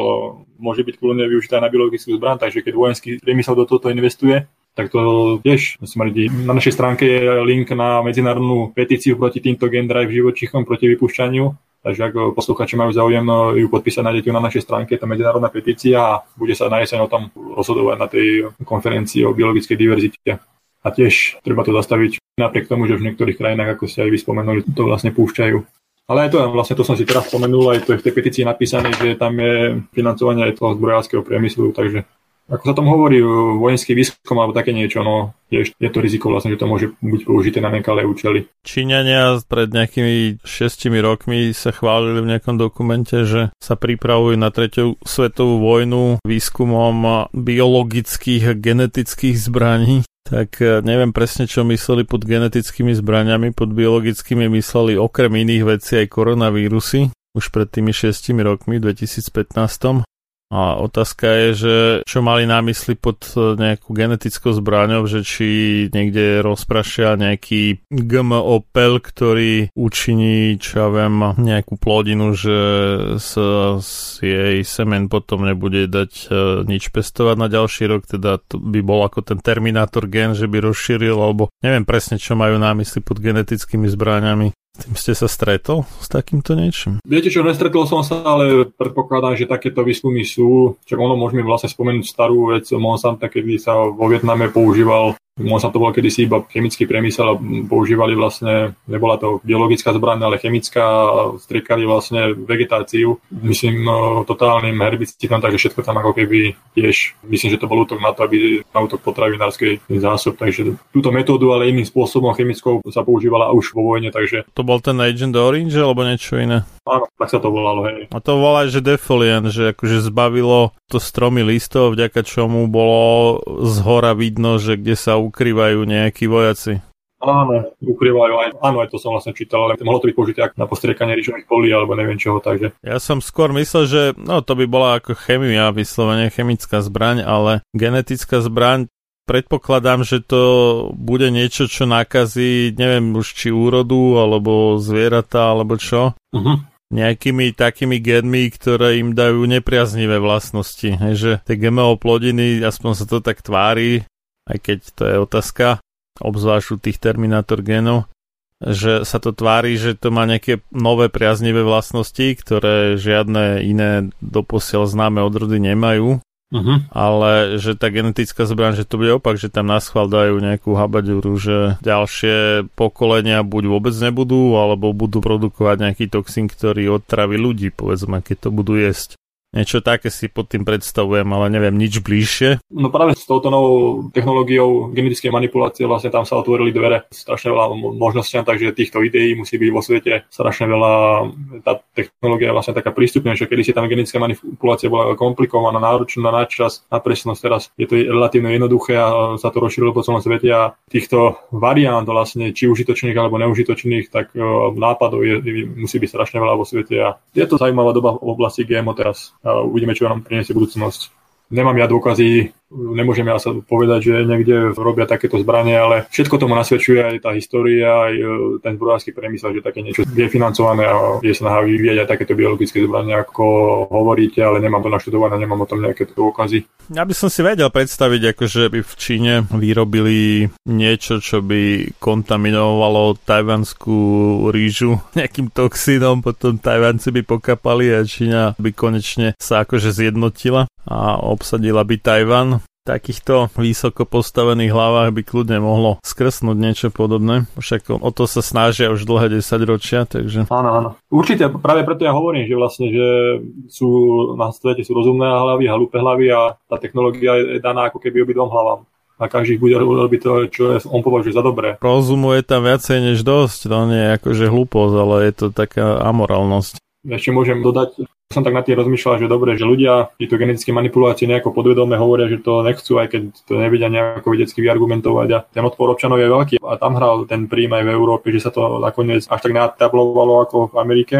Ale teraz sú napríklad e, výskumy, vlastne, ktorí hovoria o genetickej manipulácii, ale iným spôsobom, že vlastne, že testovali vlastne rastliny a produkovali iné zloženie, mali iné zloženie len na základe toho, na aký účel boli pestované tá istá rastlina. A to už je tiež v podstate na úrovni genov sa to tam muselo nejako prejaviť v tých epigenetických mechanizmoch a rastlina rovnakého druhu a iné zloženie len na základe toho, že bola na iné veci pestovaná. Takže my už v podstate tú genetickú manipuláciu robíme, my máme tu nejakú schopnosť, ešte to není síce zistené, čo to konkrétne robí, ale jednoducho už to je vedecky dokázané, že my máme aj takéto vplyv na tie rastliny, na to živočístvo, však aj tí starí ľudia, aj mamky, čo sa rozprávajú s rajčinami a potom to jedia sú zdravé z toho, tak mysleli sme si, že to sú také pohádky, ale ono teraz už veda dokazuje, že áno, že ak človek pristupuje k tej rastline, tak ona aj to zloženie tak pripravuje pre toho spotrebiteľa. Myslím, že to je tiež zaujímavé, keď už to prišlo do vedy a do dokazovania, že aj toto je zaujímavá vec. Takže v podstate my geneticky manipulujeme, ale nepotrebujeme na to nejaké nožnice alebo neviem čo, lebo tými nožnicami sa dá aj manipulovať také, že čo sa v prírode nedá manipulovať. Tam príroda má také bariéry, že niektorý gen je nastavený tak, že tento sa nemôže mutovať, lebo by to spôsobilo takú vec, že sú chránené taký, takými procesmi prírodnými, ale títo genetické nožnice to neriešia. Oni si môžu mutovať alebo meniť gény alebo vsúvať nové gény kam chcú a ako chcú. Takže nie sme na to nejako vnútorne alebo mentálne alebo vyspelostne pripravení, aby sme niečo takéto robili a možno, že to ani nemusíme robiť, keby sme pristupovali úplne inak a že tá príroda by sama reagovala, sama by nám dávala tie produkty. No a samozrejme, ale zase mi tu príde tak, že my riešime týmto všetkým, riešime tie neduhy, ktoré sme spôsobili, či chemizáciou, či odvodňovaním krajín, tak teraz chceme vymýšľať takéto všelijaké zázraky, ale neriešime zase tú príčinu, ale chceme nájsť nejaký liek na tú našu vec, čo sme my spôsobili. No a my sa nechceme zmeniť, nechceme zmeniť procesy, lebo je to náročnejšie, pracnejšie. Nechceme, ja neviem, začať zase skúmať to ekologické polnospodárstvo, menej chemizácie a zadržiavanie vody a úplne prekopať ten systém, to nechceme, ale chceme vynájsť radšej nejaký liek, ktorý z nás ako keby spasia a môžeme si zase robiť nejaké sprostosти. Takže z takéhoto filozofického hľadiska mi to príde takéto nastavenie ohľadom týchto vecí. To je môj taký osobný názor. Tam je ešte také veľké pole, ste to trochu načrtol tej epigenetiky, že ktoré geny sa kedy prejavia, ktoré nie. A jak sa to spúšťa vlastne.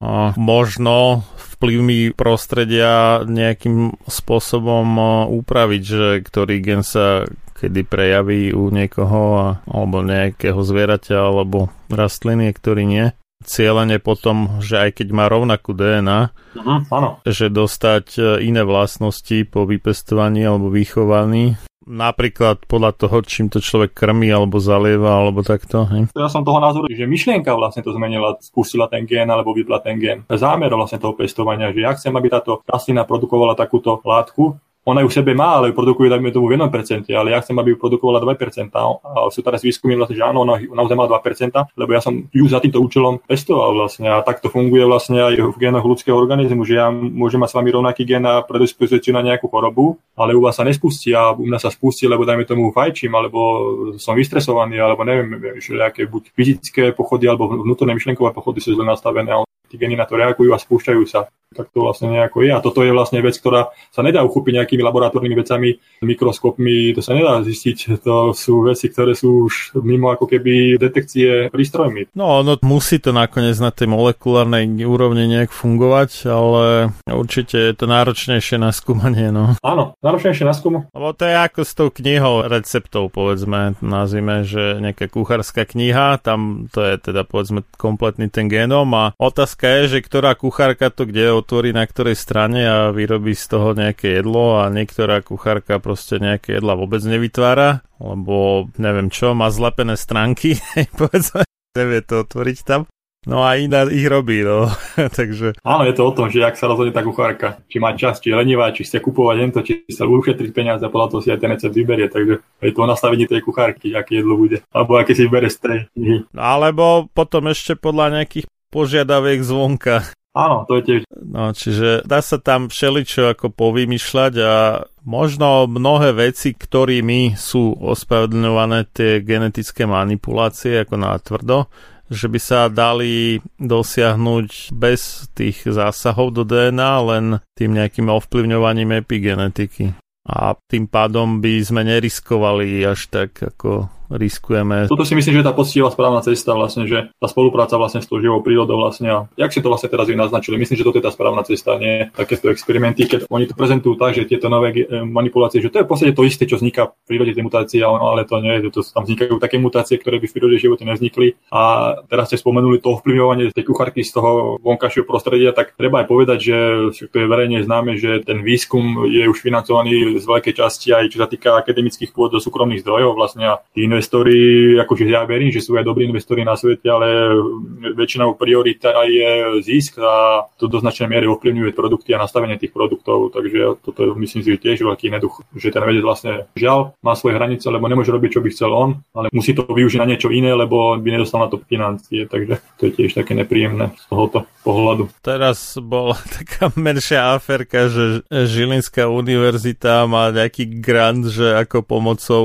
dronov e, riešiť koronakrízu, tak to už ako iná sila. Mm. Neviem, že či chcú vypúšťať dróny na ulici, aby kontrolovali, či niekto má náhubok alebo nie, alebo e, o čom to vlastne má byť, to nechápem. Ma prekvapilo na Slovensku až takýto progres. No tak tie dróny už sú veľmi dostupné, však už to kúpite aj za 40 eur nejaký lacnejší. Áno. Takže tam išlo asi o nejakú tú umelú inteligenciu naviazanú na to, že by rozpoznala, že či niekto má náhubok alebo nemá, alebo ho má pod nosom, alebo takto asi, alebo ja neviem na čo presne to malo slúžiť, ale ide o to, že áno, že tým, čo sa podpory finančne, nemusia ani vysvetliť, že klamať alebo tak. Stačí, že sústredia finančné prostriedky nejakým jedným konkrétnym smerom a tým celú tú spoločnosť posunie niekam častokrát tam, kde by väčšina ľudí nechcela. Uh-huh. A to isté sa týka aj tých biotechnologických výskumov, že keď sa teraz e, vrhajú veľké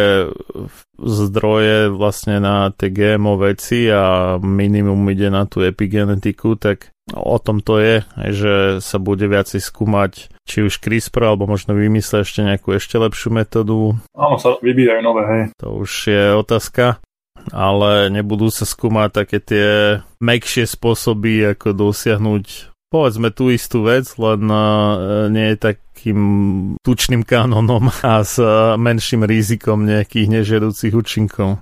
Hey. Podobne to je aj ako u tých farmaceutických liekov, že častokrát sa tam skúmajú úplne nejaké drsné jedy, miesto toho, aby sa použili nejaké bylinky, ktoré urobia tú istú prácu, akurát, že tie jedovaté veci, keď sú to nové molekuly, tak sa dajú patentovať a dá sa na tom narižovať kopec peňazí.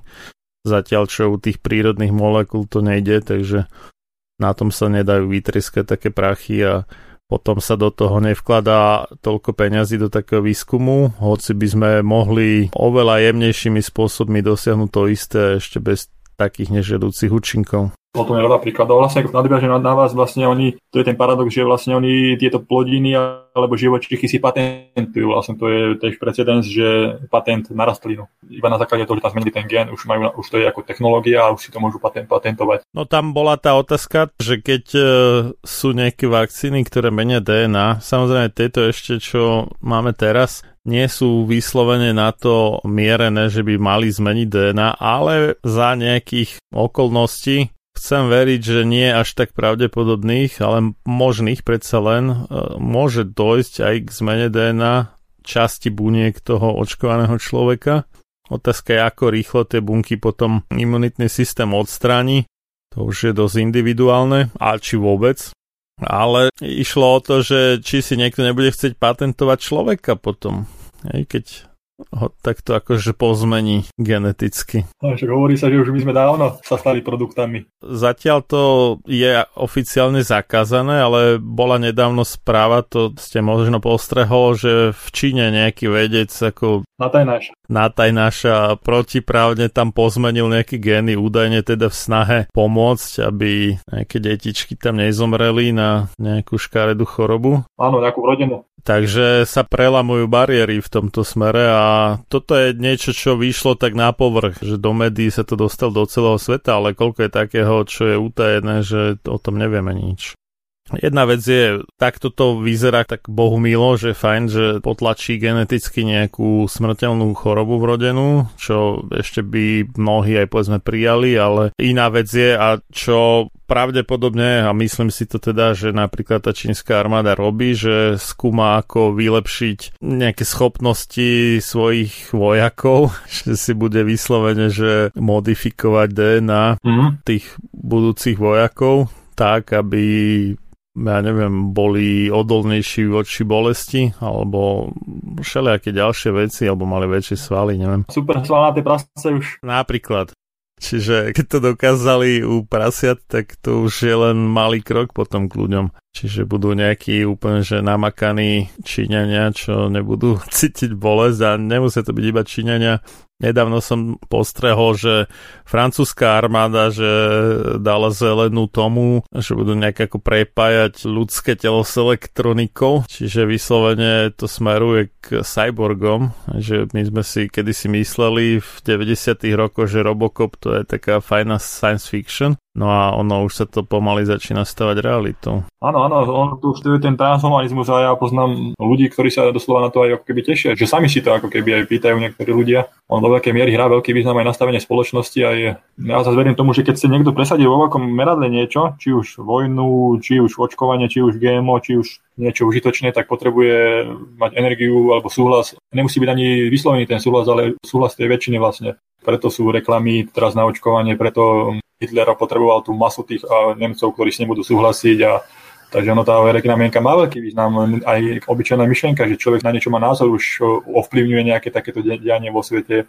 Nemusí sa rovno uh, nejako aktivizovať aj fyzicky, stačí len tieto myšlienky a tento transhumanizmus a tieto výdobytky a tieto vedecké pokroky. Je veľká skupina ľudí na svete, ktorí sú tomu ako keby otvorení, veď sú rôzne e, aplikácie, aj čo aj filmy nám ukazujú, aj čo sa týka možno aj nejakých citových vzťahov s umelou inteligenciou a jedno s druhým, takže my sa ako keby tomu aj sami podávame ruku časť teda spoločnosti a myslím, že to je dosť významná časť spoločnosti, keď to tak napreduje. A povedzme si sami, závislosť od tých technológií narastá u každého z nás nedávajú nám to na silu, viac menej všetci bereme sami do rúk, takže nemôžeme hovoriť, že niekto hento toto na nás niečo narafičil, lebo do veľkej miery s tým, ako keby, aj keď ticho, možno niekedy aj súhlasíme a tým pádom tiež dávame priestor na takéto všelijaké veci. A treba o tom hovoriť aj o tom, čo hovoríte vy, aj o tých možných zbraniach biologických a vysloviť názor a dať stanovisko, robiť o tom osvetu, aby nedostali dostatočnú podporu na zrealizovanie vlastne. A vo všetkom sa vlastne aj v parlamentoch, v Európskom parlamente, aj na tej konferencii sa bude hlasovať, tam budú štáty vyjadrovať svoje presvedčenie vlastne na základe toho hlasovania sa povie, že či áno alebo nie. Takže ja si myslím, že každý jeden názor alebo každý jeden občan, ktorý sa chce o to zaoberať, je dôležitý vlastne v tomto je to taký boj o tú pozornosť toho človeka. Oni chcú zamerať pozornosť človeka na niečo a keď ju tam zamerajú, tak tou cestou tá spoločnosť aj pôjde. No ale my sa nemôžeme nechať ťahať za úzdu.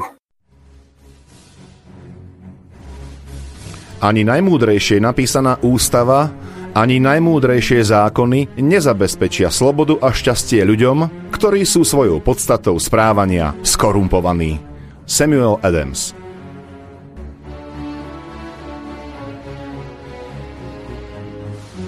Počúvate Slobodný vysielač.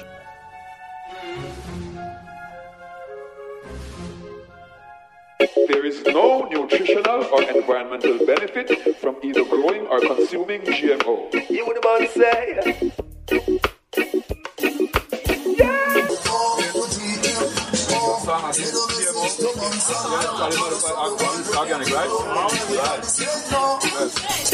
Go with a capital N-O GMO. Send a message to Monsanto. N-O to GMO. Say no. Say no. They tell you say N-O to GMO. Send a message to Monsanto. And so we want the food to grow. Everybody say. No Me no want that kind of food in my kitchen. Rose corn from the cup finger licking. Give me the original, give me the real thing. Me no want no GMO in my shopping. No want no GMO in my cooking tomato. In my squash and pumpkin. My medicine is my food. My food is my medicine.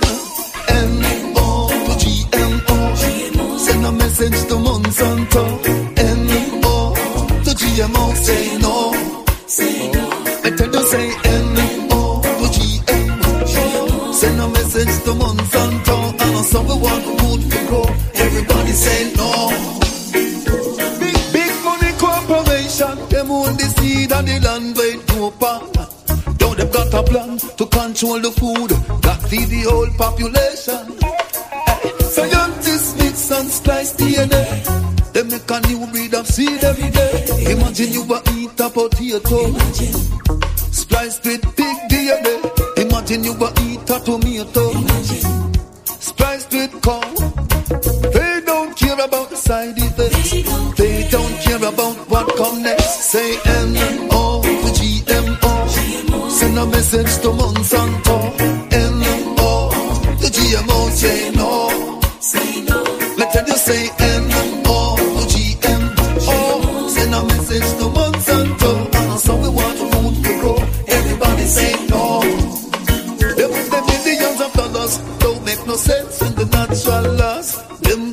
Against. Wake up people, make us protect we earth from the biological experiments. Oh, Frankenstein, you Franken food not safe for human consumption. No. Studies have shown that genetically modified foods contain some new and unknown toxic substances that has never been present in nature before.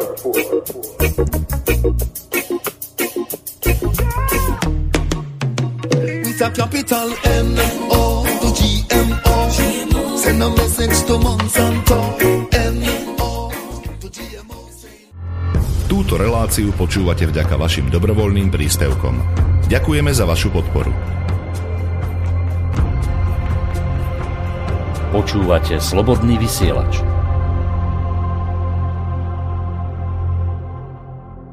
We've got to move, move, move, got everything.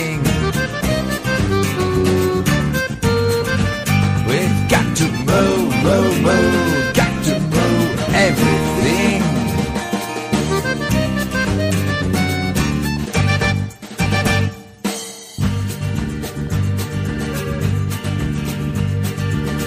Granny's been living on the hill for such a long time that she finally forgot. A couple of crazy scientists still living downtown, some kind of bad weeds, sorceress seeds. But drama will soon alert Granny. Everybody's talking about son Jose.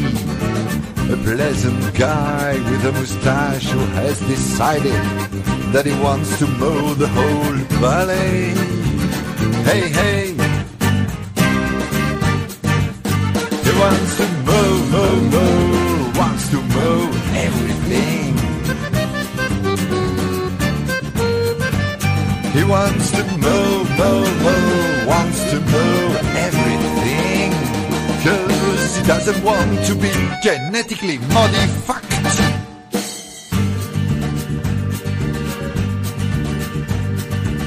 So Granny inquires about the whole business to find out what's wrong with GMOs. She understands at once, got to distrust the fruit of the tricks of these lunatics. So she took her bill hook and with no hesitation, she went down the ballet. Yeah, took part in the dance, gave a roll, and never loved so much in her whole life. She mowed everywhere, and she mowed everything. Yeah, she mowed everywhere, and she mowed everything. Cause she doesn't want to be genetically modified. She mowed everywhere, and she mowed everything. She mowed everywhere and she mowed everything. Cause she doesn't want to be genetically modified. Great.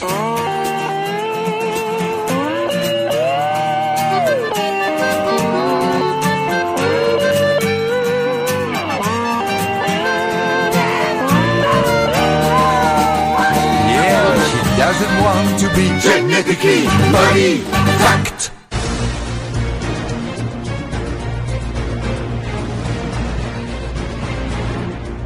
Sloboda slova je najzákladnejší pilier slobodnej vlády.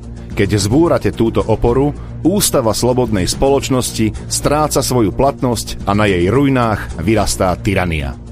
Benjamin Franklin Máte naladený slobodný vysielač Banská Bystrica.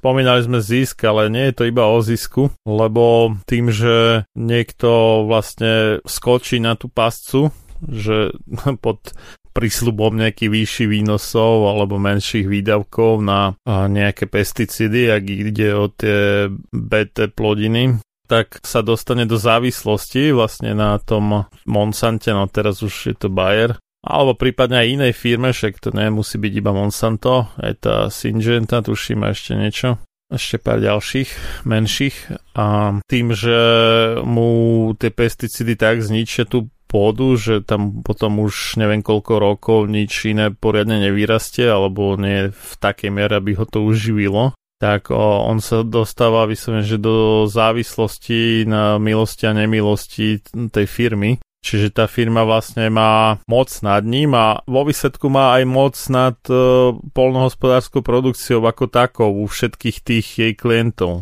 Toto je kľúčové, keď si zoberieme také tie plány Billa Gatesa a ďalších, e, on zďaleka nie je jediný, na zredukovanie obyvateľstva Zeme na nejakú zlatú miliardu alebo pol miliardu. Že ako náhle dostanú nejaké kritické množstvo ľudí do svojej moci tým, že budú ovládať, ako si oni vyrábajú potravu, a keď sa im niečo znepačí, tak jednoducho nedodajú buď ten pesticíd alebo to osivo a smola a umrete hladom, tak e, toto je obrovské riziko v podstate, že sa im podarí a môžu si vymyslieť nejakú úplnú blbosť, hej, že sami si podpália povedzme nejaký veľký sklad osiva a nebude akože pre tých indických alebo akých farmárov a pokapú hľadom doslova. Tým teda vyriešia tzv. preľudnenie zeme za jeden rok. Stačí len dosiahnuť nejaké kritické percento tých e, farmárov, aby bolo závislých na týchto firmách a potom majú takúto obrovskú moc nad nimi. Áno, presne tak. No je to tiež spôsob takej, nie že vojny, ale takého dobývania krajín cez toto polnospodárstvo. Za závislosť vlastne na týchto korporáciách. A to sa deje, to sú reálne veci, to GMO tu 20 rokov a to sú, ako vy hovoríte, India, Argentína, Brazília. Ja som inak medzi tým dohľadal to Rusko, tak tam to bolo také veľmi zaujímavé. V 2014 tam ten ruský úrad pre ochranu spotrebiteľa Rospotrebnadzor vyjadril úmysel, že bude v pozitívnom svetle propagovať GMO produkty. A hneď rok na to, v 2015 schválila Duma, teda ten ruský parlament, legislatívu, kde zakázala pestovanie tých GMO plodín na akýkoľvek iný účel než výskum. Čiže z roka na rok ako úplne že otočili. Uh-huh. Neviem, aký je dnes stav, ale pravdepodobne to platí. Ale čo sa stalo v 2015? V 2015 sa stalo to, že po tej roztržke na Ukrajine vlastne uvalili na Rusko sankcie a oni zrejme pochopili, že tie GMO veci sa dajú použiť ako zbraň de facto proti Rusku a im to doplo a naopak to úplne to zrušili. Čiže ja to vidím v tomto kontexte. Preventívny Teda, že to je ako následok tých sankcií proti Rusku a že im ozaj docvaklo, že ako sa to dá zneužiť veľmi škaredo a preto sa toho vyvarujú teraz. No a zaujímavé by bolo zistiť, že ako sa situácia s GMO vyvinula na Ukrajine s rozlohami osiatými s GMO plodinami, to som priznal sa, že nepozerám. Tam obávam sa, že tam to bude úplne Eldorado pre hocičo. Však Ukrajina je štát, ktorý, tak by som povedal, že drží na vlásku, že je to tak tesne pred rozsypaním sa. No, čiastočne sa aj rozsypal, že Krym je ruský a ten Donbass je taký nejaký odtrhnutý a už to nevyzerá nádejne, že by sa to niekedy mohlo vrátiť. A naopak hrozí, že sa to ešte viacej rozsype, ale že tam už klesli tak hlboko, že nielen, že predávajú polia do cudziny, to už aj my sme tak klesli na rozdiel od Maďarska, kde si to uchránili tým, že prehlásili pôdu za nejaké národné kultúrne dedičstvo či čo a to sa nesme predávať do zahraničných rúk.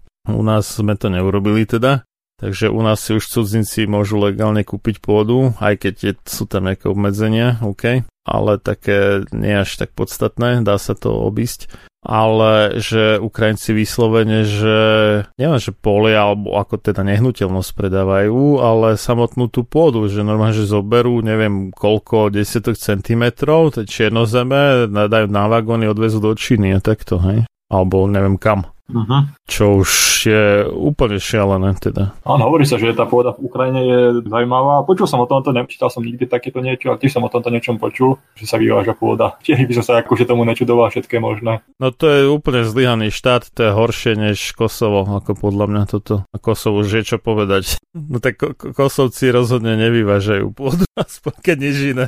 Teraz ma napadla jedna taká aplikácia, ako som hovoril, že oni používajú také ľubivé reklamné slogany a teraz v Amerike presadzovali e, rastlinu, super rastlinu, ktorá je geneticky upravená tak, aby viazala ešte väčšie množstvo uhlíka ako riešenie globálneho oteplovania alebo respektíve zvyšovania sa CO2 vo vzduchu. A že treba to vysiať na také veľké plochy a tak a tak a všetko, že pekné, majú riešenie, ale tiež sa nakoniec zistilo, alebo to smrdí tým vlastne, že tam ide čisto vlastne o, o zisk a vedci hovoria, že tá akumulácia toho uhlíka vlastne by musela byť bez používania pesticídov, lebo tie narušujú vlastne túto akumuláciu toho uhlíka, takže je tam tiež veľa O, to som povedal iba príklad, že nejak chytajú tých ľudí vlastne na také veľké, väčšie výnosy, väčší zisk, suchodolné rastliny a tak ďalej a tak ďalej, že treba si dávať na to pozor že na začiatku a neskočiť hneď každému naleva. Treba si dať pozrieť, kto čo predáva a čo je za ním, ak sa dá. Údajne akože najlepším akumulátorom uhlíka je konopa, že to tak rastie tak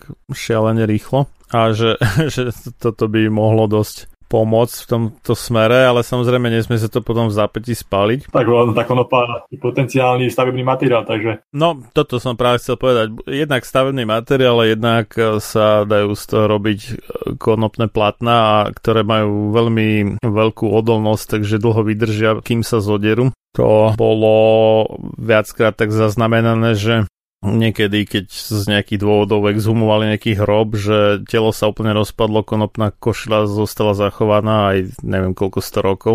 Áno. Čiže je to nesmierne odolný materiál a bolo by to náčim využiť. No, no je to dosť perspektívna polnospodárska politika pre náš štát, ísť touto cestou ekonomie. Veľa ľudí sa o to zaujíma aj sa snažia niečo pretlačiť, ale je to stále také, ja neviem, či to je s tým THC také zavreté, že to je... Však ale sú aj tie odrody, ktoré majú veľmi nízky obsah THC a tam na tie stavebné účely a textilné účely to úplne v pohode stačí, tam žiadne THC netreba v zásade. Áno, technická, no. Niekto asi nechcel fajčiť svoju košelu. Ale bolo povedané, že sa vlastne aj ochudobňujeme, že keď sa konopa pestovala technická, dávali to zvieratá, že tie zvieratá to vlastne ukladali do svojich tukov a my sme to potom konzumovali, že to bolo aj veľmi zdravé aj takouto formou vlastne prijímať cez tie zvieratá, lebo oni obsahujú. Tam boli nejaké kanabinoidy aj v, ako v zvieracom mese a tak? Iba to THC je vlastne psychotropné, tam je strašne veľa látok, aj neprebananých, ktoré majú tie prázdne účinky a nemajú tieto psychoaktívne látky. Ale to THC v prírodnej konope v podstate bolo malé a podľa mňa človek to asi šlachtením dosiahol na tie vyššie úrovne, aby z toho boli tieto veci, ale tá technická konopa vlastne ona má sama o sebe veľmi prospešné látky a toto vlastne práve zdôrazňovali, že kedy sa to normálne pestovalo, dávali to kačiciam listy, z týchto boliek sa potom to vlákno zobralo, ale aj cez to meso alebo cez tie produkty, tie, tie živočišné sa dostávali prospešné nebezpečné látky k ľuďom, že vlastne na Slovensku sme aj o toho chudobnení a že vraj neviem ako množstve, ale že vraj sa to veľkom pestovalo na Slovensku, že každý to mal či v hornatých častiach krajov, tie močidla boli známe v týchto oblastiach, takže sa to aj závody vlastne, ja, ja teraz bývam v Kokave, tu je napríklad lanovka, kde sa spracovala lan, síce vlákno, ale tiež vlastne by sa to dalo použiť a možno, že sa to aj používalo aj na konopné vlákno. Ale to sa tu už vlastne nerobí u nás, aj to oblečenie vlastne už iba bavlna dneska je a dovážaná v podstate. A GMO bavlna vo veľkom množstve trička, ktoré nosíme z bavlny, je, je z väčšieho množstva GMO bavlny. Tuším, som niekde videl aj akože biobavlna, že sa dá kúpiť, samozrejme za výrazne inú cenu. Áno, tak to už. Viem, že tie konopné plátna, neviem, či z Rumunska, či skade dovážame, akože sa sem tam niečo robí aj na Slovensku, že sa šije a tak, ale jednak je to dosť drahé a jednak to platno dovážajú zo zahraničia. Dalo by sa ako, ide o to, že čo možno niekto nevie, že tá konopa viaže oveľa viacej uhlíka, alebo teda oveľa rýchlejšie než les. Že jedna vec, že samozrejme potrebujeme lesy určite, že to na to netreba nejak rezignovať, ale stromy viažu veľa toho uhlíka, to je pravda, uh-huh. ale tá konopa to robí ešte oveľa rýchlejšie. Uh-huh. A že keď sa to potom použije ako stavebný materiál, že to zostane, že sa to ne, nespáli, neuvoľní ako oxid uhličitý. No, to už jasné. A ešte vlastne neviem, asi sú není ani nejaké konopa asi nemá nejaké choroby alebo škodcov, že tých pesticidov by bolo možno menej na pestovanie používaných. Toto neviem, ako sa v tom až tak nevyznám, len že by to bolo e, riešenie tej uhlíkovej neutrality v zásade. No ešte ste spomenali, vlastne to môžem ešte dodať, že vy ste vlastne spomenuli, že to konopné plátno alebo oblečenie je drahé, ale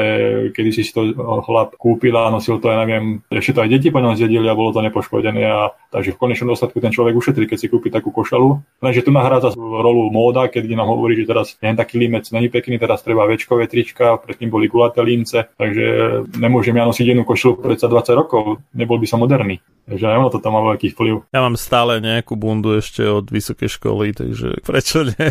No však nikdy som nerozumel tomu, keď som mal mali dávali takú reklamu, že, že nie som taký bohatý, aby som si kupoval lacné veci a teraz si myslím, že to bola dobrá reklama. Že nie som taký bohatý, aby som si kupoval lacné veci, lebo ich musí človek kupovať viac, podliehajú skaze a nakoniec človek zistí, že neušetrí. Takže takto to je. No vlastne tu je tiež príčina všetkých týchto všelijakých neduhov ekologických, e, oteplovania a neviem čo ešte, konzum vlastne, ktorý vlastne je asi najväčším hnacím motorom veľa neduhov na svete vlastne, že strašne veľa, veľa konzumujeme a tá planéta vlastne na to dáva potom najavo rôznymi takýmito. No sú takí, teraz nechcem byť zlý, ale hlavne medzi ženami ako šopoholici alebo šopoholičky, čo si niečo kúpia potom to majú možno trikrát na seba a inak to iba zavadza v skrini, no keby to aspoň do sekača dali. Áno. Však niektorí aj dávajú. Častokrát to potom je iba, že to zabera miesto a že to človek nepoužíva. No tak potom to nie je veľa platné, samozrejme. A potom sa tu hráme na ekologické riešenia všelijaké veci, ale nikto, žiadny politik alebo žiadna garnitúra nehovorí, že jediné riešenie na ekologickú krízu je menej a triezvo konzumovať. Podľa mňa to je hlavné riešenie.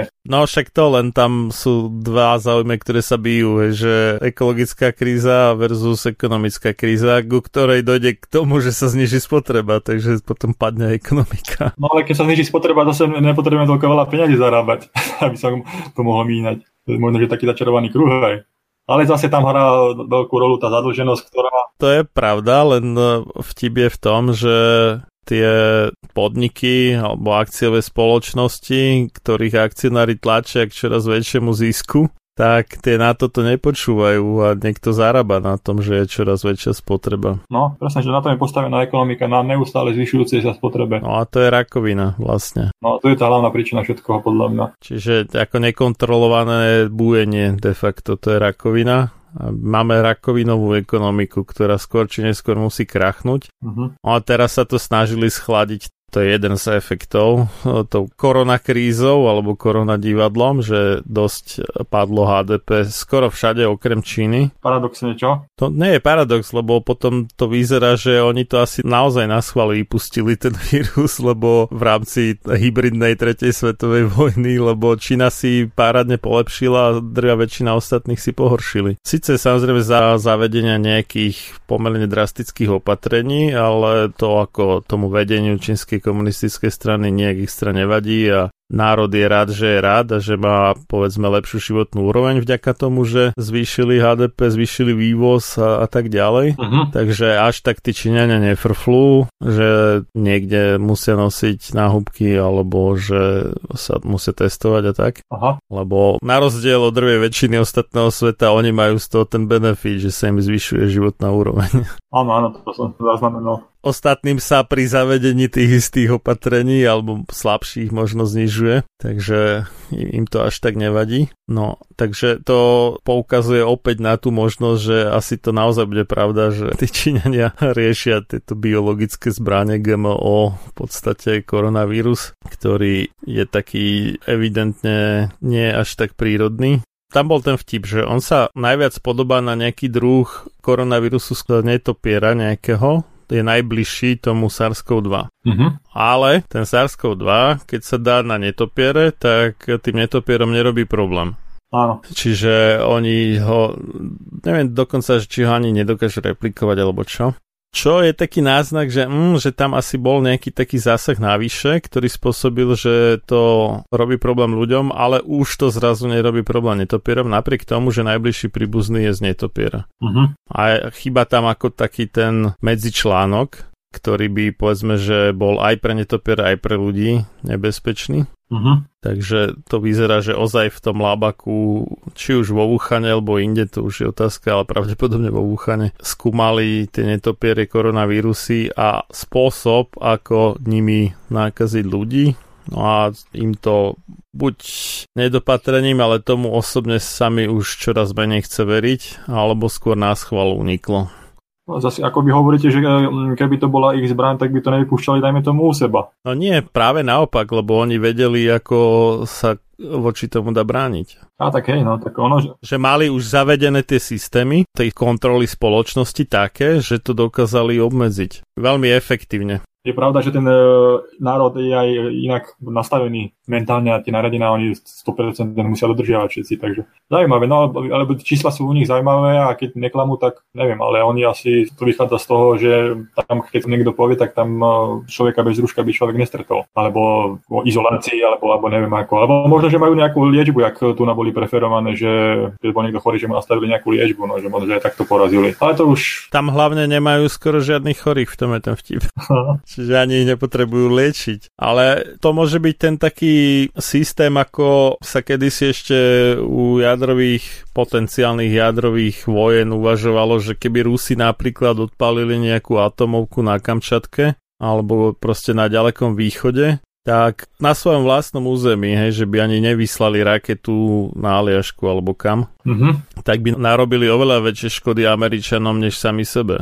To ako? No, že na svojom území, ale takom neobývanom, ale bližšom, Aha, rozumiem, bližšom k USA než k Moskve, hej, rozumiem. že by odpálili nejakú jadrovú nálož veľkú, tak eh, by narobili väčšiu škodu USA než sebe. Mhm. Že možno s takouto logikou to uvažovali, že keď Ja, že pustili... keď dokázali u seba urobiť také opatrenia, ktoré drasticky obmedzili možné škody u seba, lebo oni tam zároveň, tí Číňania, robili to, že mali vnútroštátny lockdown, že ten Wuhan bol uzavretý, Áno. čiže ako keby sa nedalo z Wuhanu dostať inám do Číny, ale zároveň medzinárodné lety do Wuhanu fungovali. Mhm. Však to nedáva logiku predsa, nie? Áno, to nie je teda. To vyzerá presne ako, že oni to chceli rozšíriť do sveta, ale nechceli to nechať rozšíriť v Číne. Mhm. Tak mi to príde teda. nech to vzniklo ako chce, keď sa to pozrie na to aj z inej stránky, tak ono istým spôsobom e, to ľudstvo potrebovalo aj nejakú takúto čas na zamyslenie sa podľa mňa, lebo keby sme sa nehali len tak, že by nič neprišlo, žiadne takéto, ten rozbehnutý vlak toho ekonomického mamonu vlastne by nás tak či tak k nejakému problému dostal, či už by to bol COVID, či už by to bola choroba, či už by to bola nejaká iná katastrofa, alebo neviem, vojna, alebo čo jednoducho. Treba si poznať, že my sme ako keby troška aj v tom vlaku išli ústrety takýchto vecí, ktoré sa nám dejú v súčasnosti.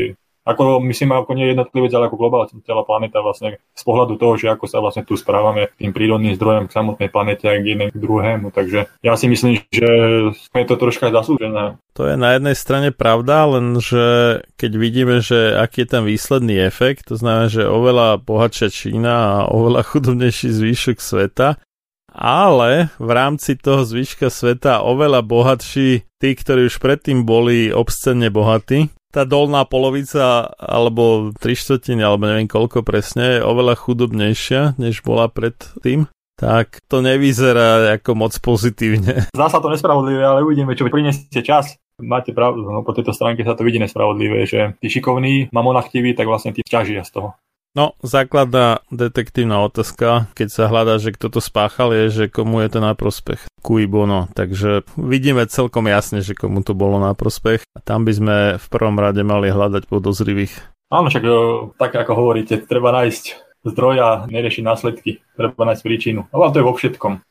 A ja môžem ešte spomenúť e, na záver, že ak by mal záujem, môžu podpísať, vlastne my máme tú medzinárodnú petíciu proti Gendrive na stránke aj e, petíciu na podporu regulácie tých nových GMO, list, ktorý sme zaslali našim národným činiteľom aj v spolupráci s európskymi e, spoločnosťami sme to poslali Európskej komisii, takže máme to na stránke, tak je tam možnosť podpisu. My sme v podstate apoliticky nezávislí, takže nič nemáme nejaké vedľajšie úmysly, takže keď uznáte závodné, môžete formou podpísania týchto petícií podporiť našu vec, za ktorú bojujeme a bojujú rôzne organizácie po celej Európe.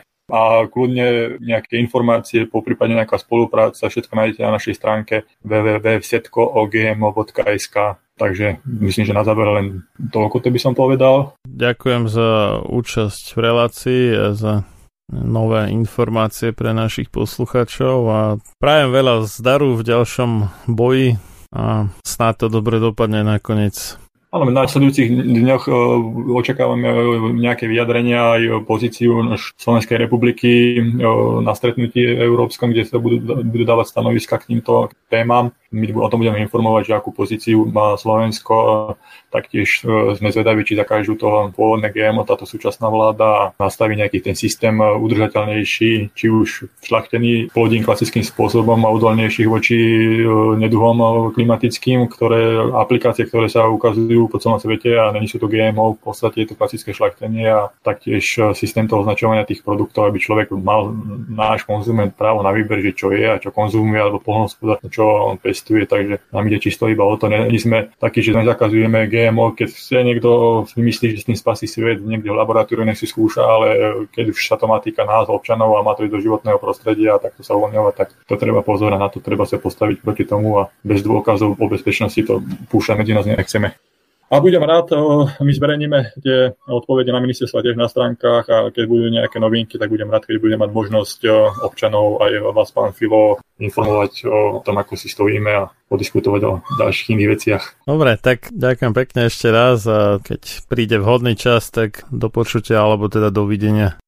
Dobre, ďakujem a rád som s vami podiskutoval, bol to príjemný strávený čas. Dobre, majte sa.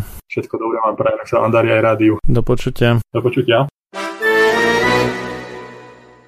Toľko môj rozhovor s inžinierom Petrom Sudovským z občianskej iniciatívy Slovensko bez GMO www.vsetkoogmo.sk Keďže táto relácia aj v premiére šla zo záznamu, prípadné otázky, názory, pripomienky, námietky a ďalšiu spätnú väzbu, ak ste aj napísali na štúdiový e-mail, prepošlite prosím na sam sebe lekarom zavináč gmail.com alebo ak chcete po anglicky gmail.com. Moje meno je Marian Filo a najbližšie sa môžeme počuť už čoskoro v nedelu 35. 2021 o 12.00 i 20.30. Do skorého počutia. Ľudia, ktorí preukazujú väčší rešpekt bohatému podliakovi než čestnému a statočnému človeku, ktorý žije v chudobe, si zaslúžia byť zotročení pretože jasne ukazujú, že bohatstvo, nech už je získané akýmkoľvek spôsobom, má podľa nich väčšiu hodnotu než poctivosť. John Hancock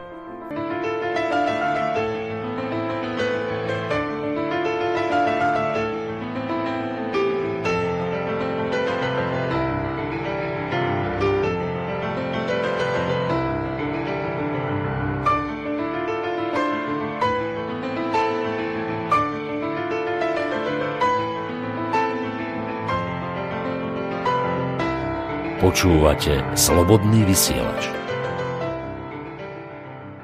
Well, DNA, it's natural. It's the building block of life. And when the good Lord put it together, you know, I think he did it upright. He made lots of different organisms, a complex web of life. Each one dependent on another, and so the circle it closed up tight. Then along came a man and a microscope and he separated the genes. And when he put them all back together, he made lots of strange, unnatural things. And now food crops grow on the ocean floor, cows that grow on trees.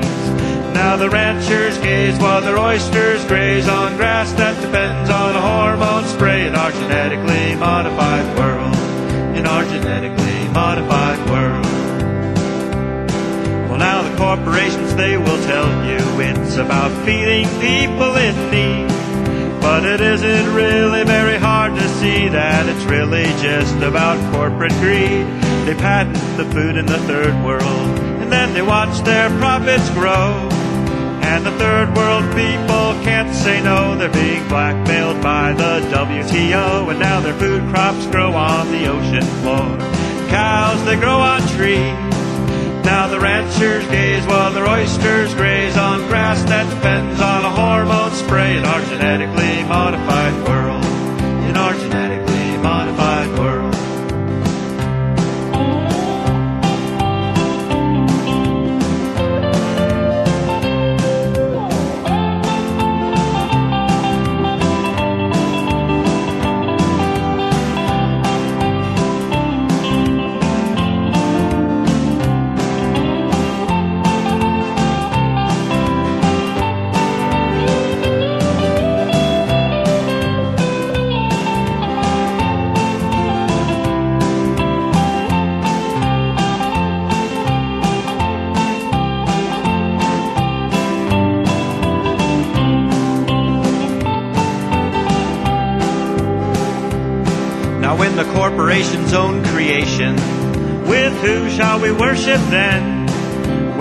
United Church of Syngenta or Monsanto of the Nazarene? Of course, we'll always have the Taoists, but they're now D-O-W Dow.